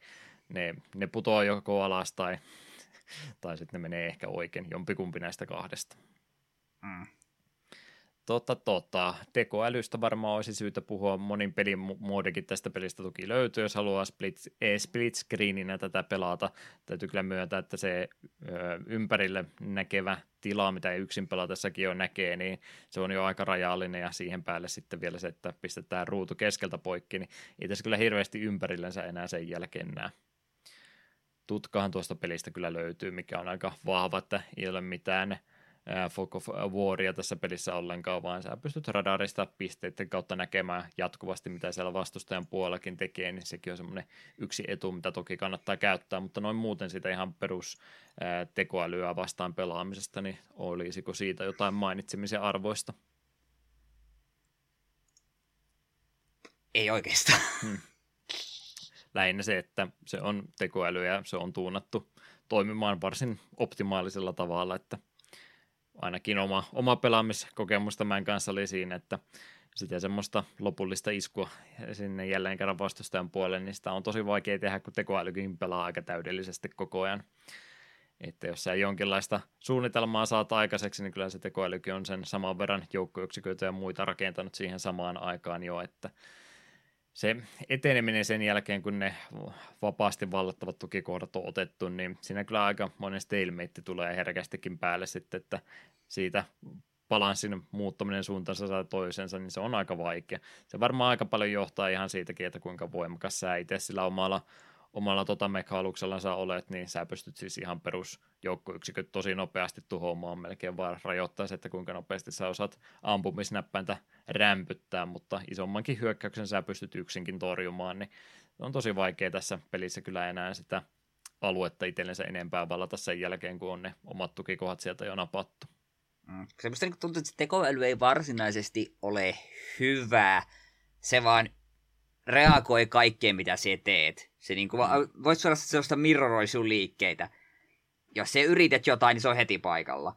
Mm. Jos se et tee mitään, niin sit sekin, on vähän, se, sekin todennäköisesti vähän himmailee. Niin se on vähän turha tuskastuttavaa. Et se... Sen kyllä huomaa jo, että sitä on helppo sulla jekuuttaa lentelemällä ja vaihtelemalla muotoonsa koko ajan muuta, ettei se mitenkään fiksu ole, mutta kun se on semmoinen tekoäly, joka kun ei sen tarvitse miettiä ollenkaan jälleen kerran, että sulla itsellä menee se muutamia sekuntia aina siinä välillä hukkaan, kun sä mietit, että onko tämä nyt se oikea, oikea yksikkö, mitä mä haluan, ja mä valkkailen tätä valikosta nopsaa ja mietit, että teekö mä ton vai toi, ja sitten aina kun mä ton vai ton komennon, niin siellä vaan vastustajan päällä menee se 0,1 sekuntia, kun se on ottanut sen oikean yksikön ja se on lähtenyt jo viemään sitä, niin eh, herkästi tuntuu niinkin siltä tuntuva, että jäät vain jälkeen siinä koko että sä et pysy sen perässä ollenkaan. Se, mm. että sä pystyt yleensä blokkaamaan kyllä ennenkin hänen hyökkäyksensä siinä samalla, mutta se sitten sama yrittää toisinpäin tehdä, niin se osaa myöskin aika hyvin torjua ne sun hyökkäykset sieltä että se tukikohan vallottaminen, niin kyllä se aika, aika työ ja tuskan tulos tässä näin on, että ensimmäinenkin voitto, mitä mulla kesti, niin se taisi olla melkein kolme, kolmen vartin taistelu. Tässä ei tosiaan resurssit tai mitkään muut lopu, että se on muissa RTSissä se semmoinen niin tietynlainen kello, että sitten kun ne loppuu ne resurssit, mitä kerätä, niin no sitten tehdään vaan parhaan mukaan niillä, mitä on, mutta tässä sitä rahaa tulee loputtomin niin kauan, kunnes, kunnes tota, matsi päättyy, että se ei ikinä pääty, pääty muuten se rahan tulo tässä pelissä. Mm, jep. Mitä veikkaat, jos olisi lähtenyt peliä toista vastaan pelaamaan, niin olisitko kokemuksesta vähän enemmän nauttinut? Ää, jos pelaisi saman tasosta vasta, eli semmoista ihmistä vasta, joka on myös ihan pihalla kuin lumiukko, niin se olisi, voisi olla semmoinen yhden, yhden matsin ihan kiva hupi. Hmm. Ehkä kahden, kolme on jos liika. Mm. Joo, kyllä tämä olisi vähän semmoinen peli, että se vaatisi se pelaaja oikein ihmisen sinne toiselle puolelle pelaamaan, että ei tämä oikein tekoälyä vastaan ne kovinkaan, kovinkaan viihdyttävältä tuntunut. Sen verran yksinkertainen kumminkin, että strategiat ja muut on aika simppeleitä, mutta tekoäly on tekoäly, niin sitä vastaan se ei niin, ei niin viihdyttävää sitten olekaan. Hmm. Kyllä, kyllä. Mitäs muuta me itse pelistä osataan sanoa? Graafista ulkoasua, onko siitä mitään mielessä?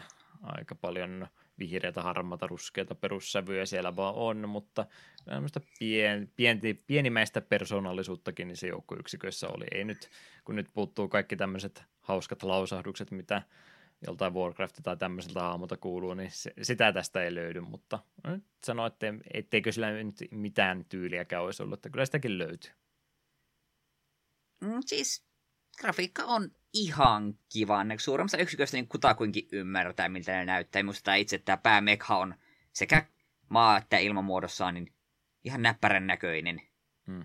Ja se muutos, mikä sinne tapahtuu, niin se on niin sille selkeä, että ei tule tilanteita, missä on varma, että kumpi se on. Kyllä, kyllä. Ääni- ja musiikkipuolestakin pikkasen Naasuke Arai 62 syntynyt säveltäjä Tomomi Otani 69 syntynyt säveltäjä oli tämän pelin musiikkipuolesta vastuussa. Molemmat heistä ovat olleet tuolla Teknosoftilla töissä sen loppupäiviin asti, tekemässä sekä itse pelimusiikkia ja myöskin sitten ihan ääniohjelmointipuolta. Studion sulkeutumisen jälkeen he ovat kumminkin siirtyneet johonkin ihan muihin töihin ja tämmöisiä sävellysprojekteja ei heidän nimeltään enää sen jälkeen löydy.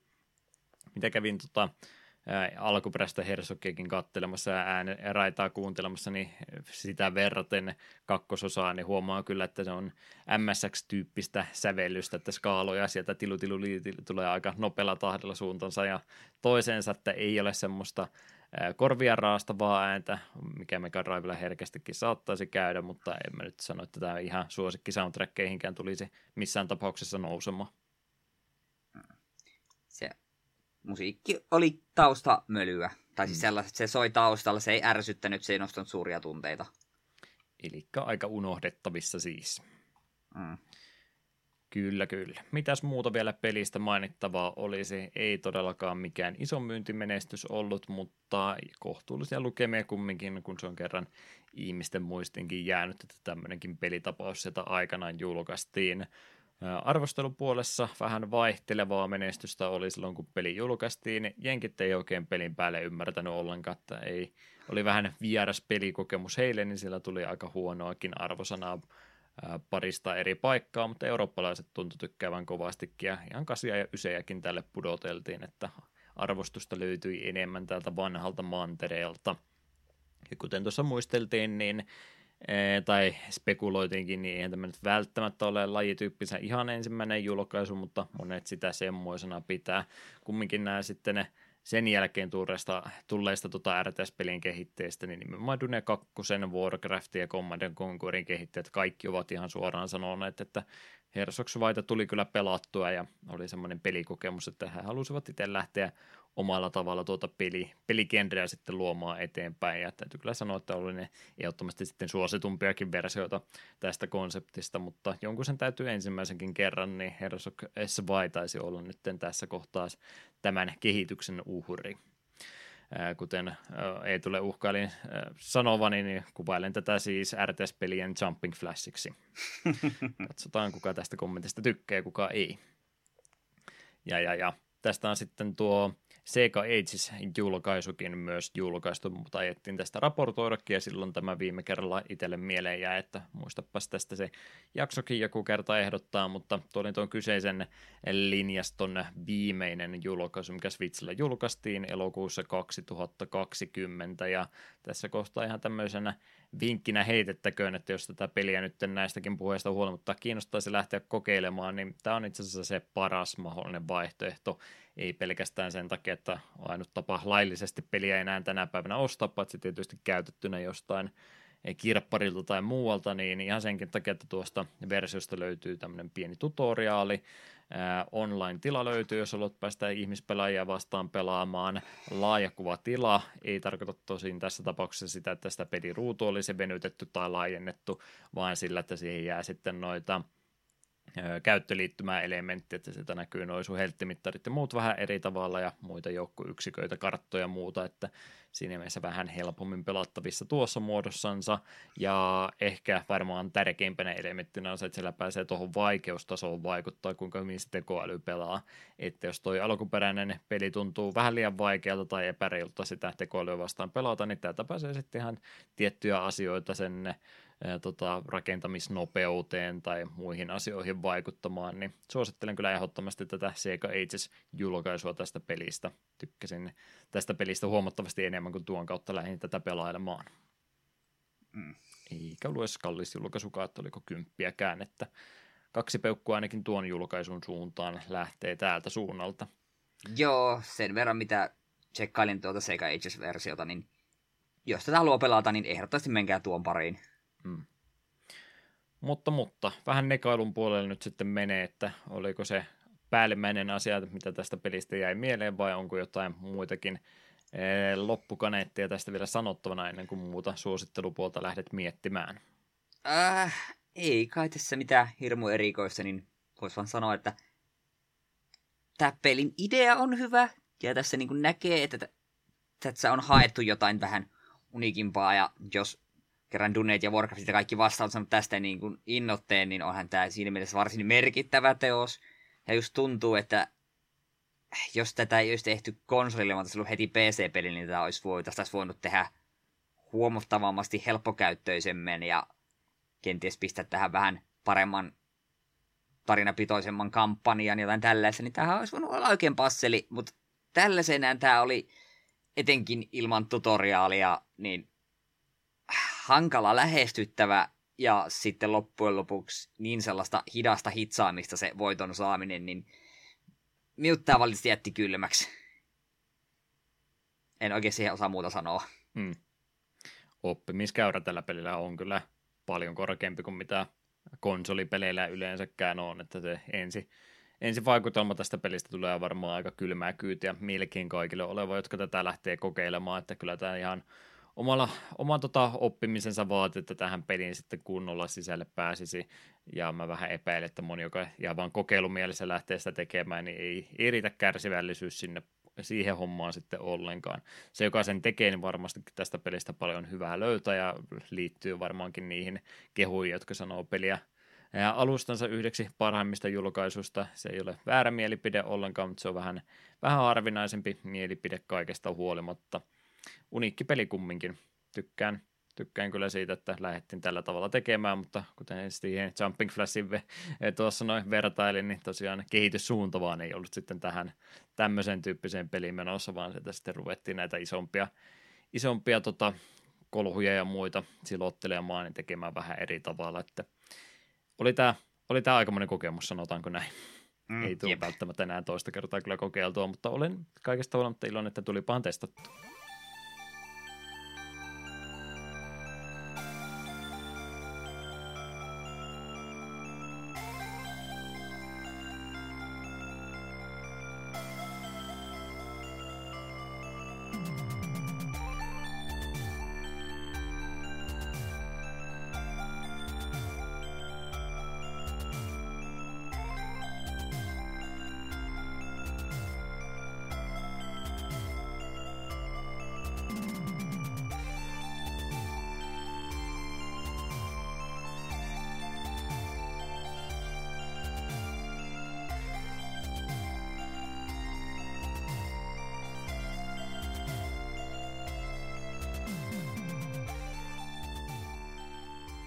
Loppuhöpinät olisi meillä vielä tämän jakson päätteeksi läpikäymättä, niin hoidetaanpas nämä alta pois. Siitä onkin pitkä aika, kun mä oon viimeksi ottanut Gmailia katsoa tässä Näh. kohtaa, mutta nyt, nyt pääsi tällä tavalla näköjään taas lipsahtamaan. No, vilkaisenpa sen tässä samalla, ei täällä mitään näytä olevan. Kyllä, kyllä. Jaksoehdotuksia tai muita, niin saa sitä kautta tai Discordia tai jotain muuta hyödyntäen kyllä pistää. Mutta mitäs meillä sitten, kuten lupailtiin, niin niitä fanikäännöspelejä aina tuntuu kertyvän paljon mielenkiintoista ja ajateltiin nyt pitkästä aikaa niitäkin sieltä taas valkkailla, niin mitäs kahta fanien toimesta kääntämää peliä me lähdetään marraskuussa kokeilemaan. Ensimmäisenä meillä on 9.11. Front Mission SNESille ja sitten lisäyksenä tälle niin kuin seuraava sitten pelilistalla on 23.11. Tomato Adventure. Ja tarkkakorvaisimmat kuulijat saattavat muistaa, että tämä kyseinen käännös niin mainittiin tuolla romhacking-osuudessa muutama jakso sitten. Suht tuoreista tapauksista vielä siis käännöspuolta kyse on jo Alpha Dreamin Marioista ja Luikesta tutun studion käsialaa ennen niitä pelejä, että ilmeisesti ihan mainio teos siinäkin olisi kyseessä. Mm. Kyllä, kyllä. Tuommoista kahta jännittävyyttä vielä tuossa olisi ja sittenhän ei ollakaan kuin joulukuun enää välissä, että taas se meinaa loppua, loppua jaksot vuodesta kesken. Vastaahan me tähän vuoteen vaihettiin ja nyt se on kohta ohitte jo. Sepä, aika menee nopeasti. Kammottavaahan tämä on, mutta emme me pysty tätä ajan armotonta marssimista vieläkään pysäyttämään. No, menemme sitä tahtia eteenpäin jatkossakin. Meihin, jos yhteyttä haluaa ottaa, niin takapölkky.wordpress.com, tuo Gmail-osoite takapölkky.gmail.com ilman niitä ön pisteitä.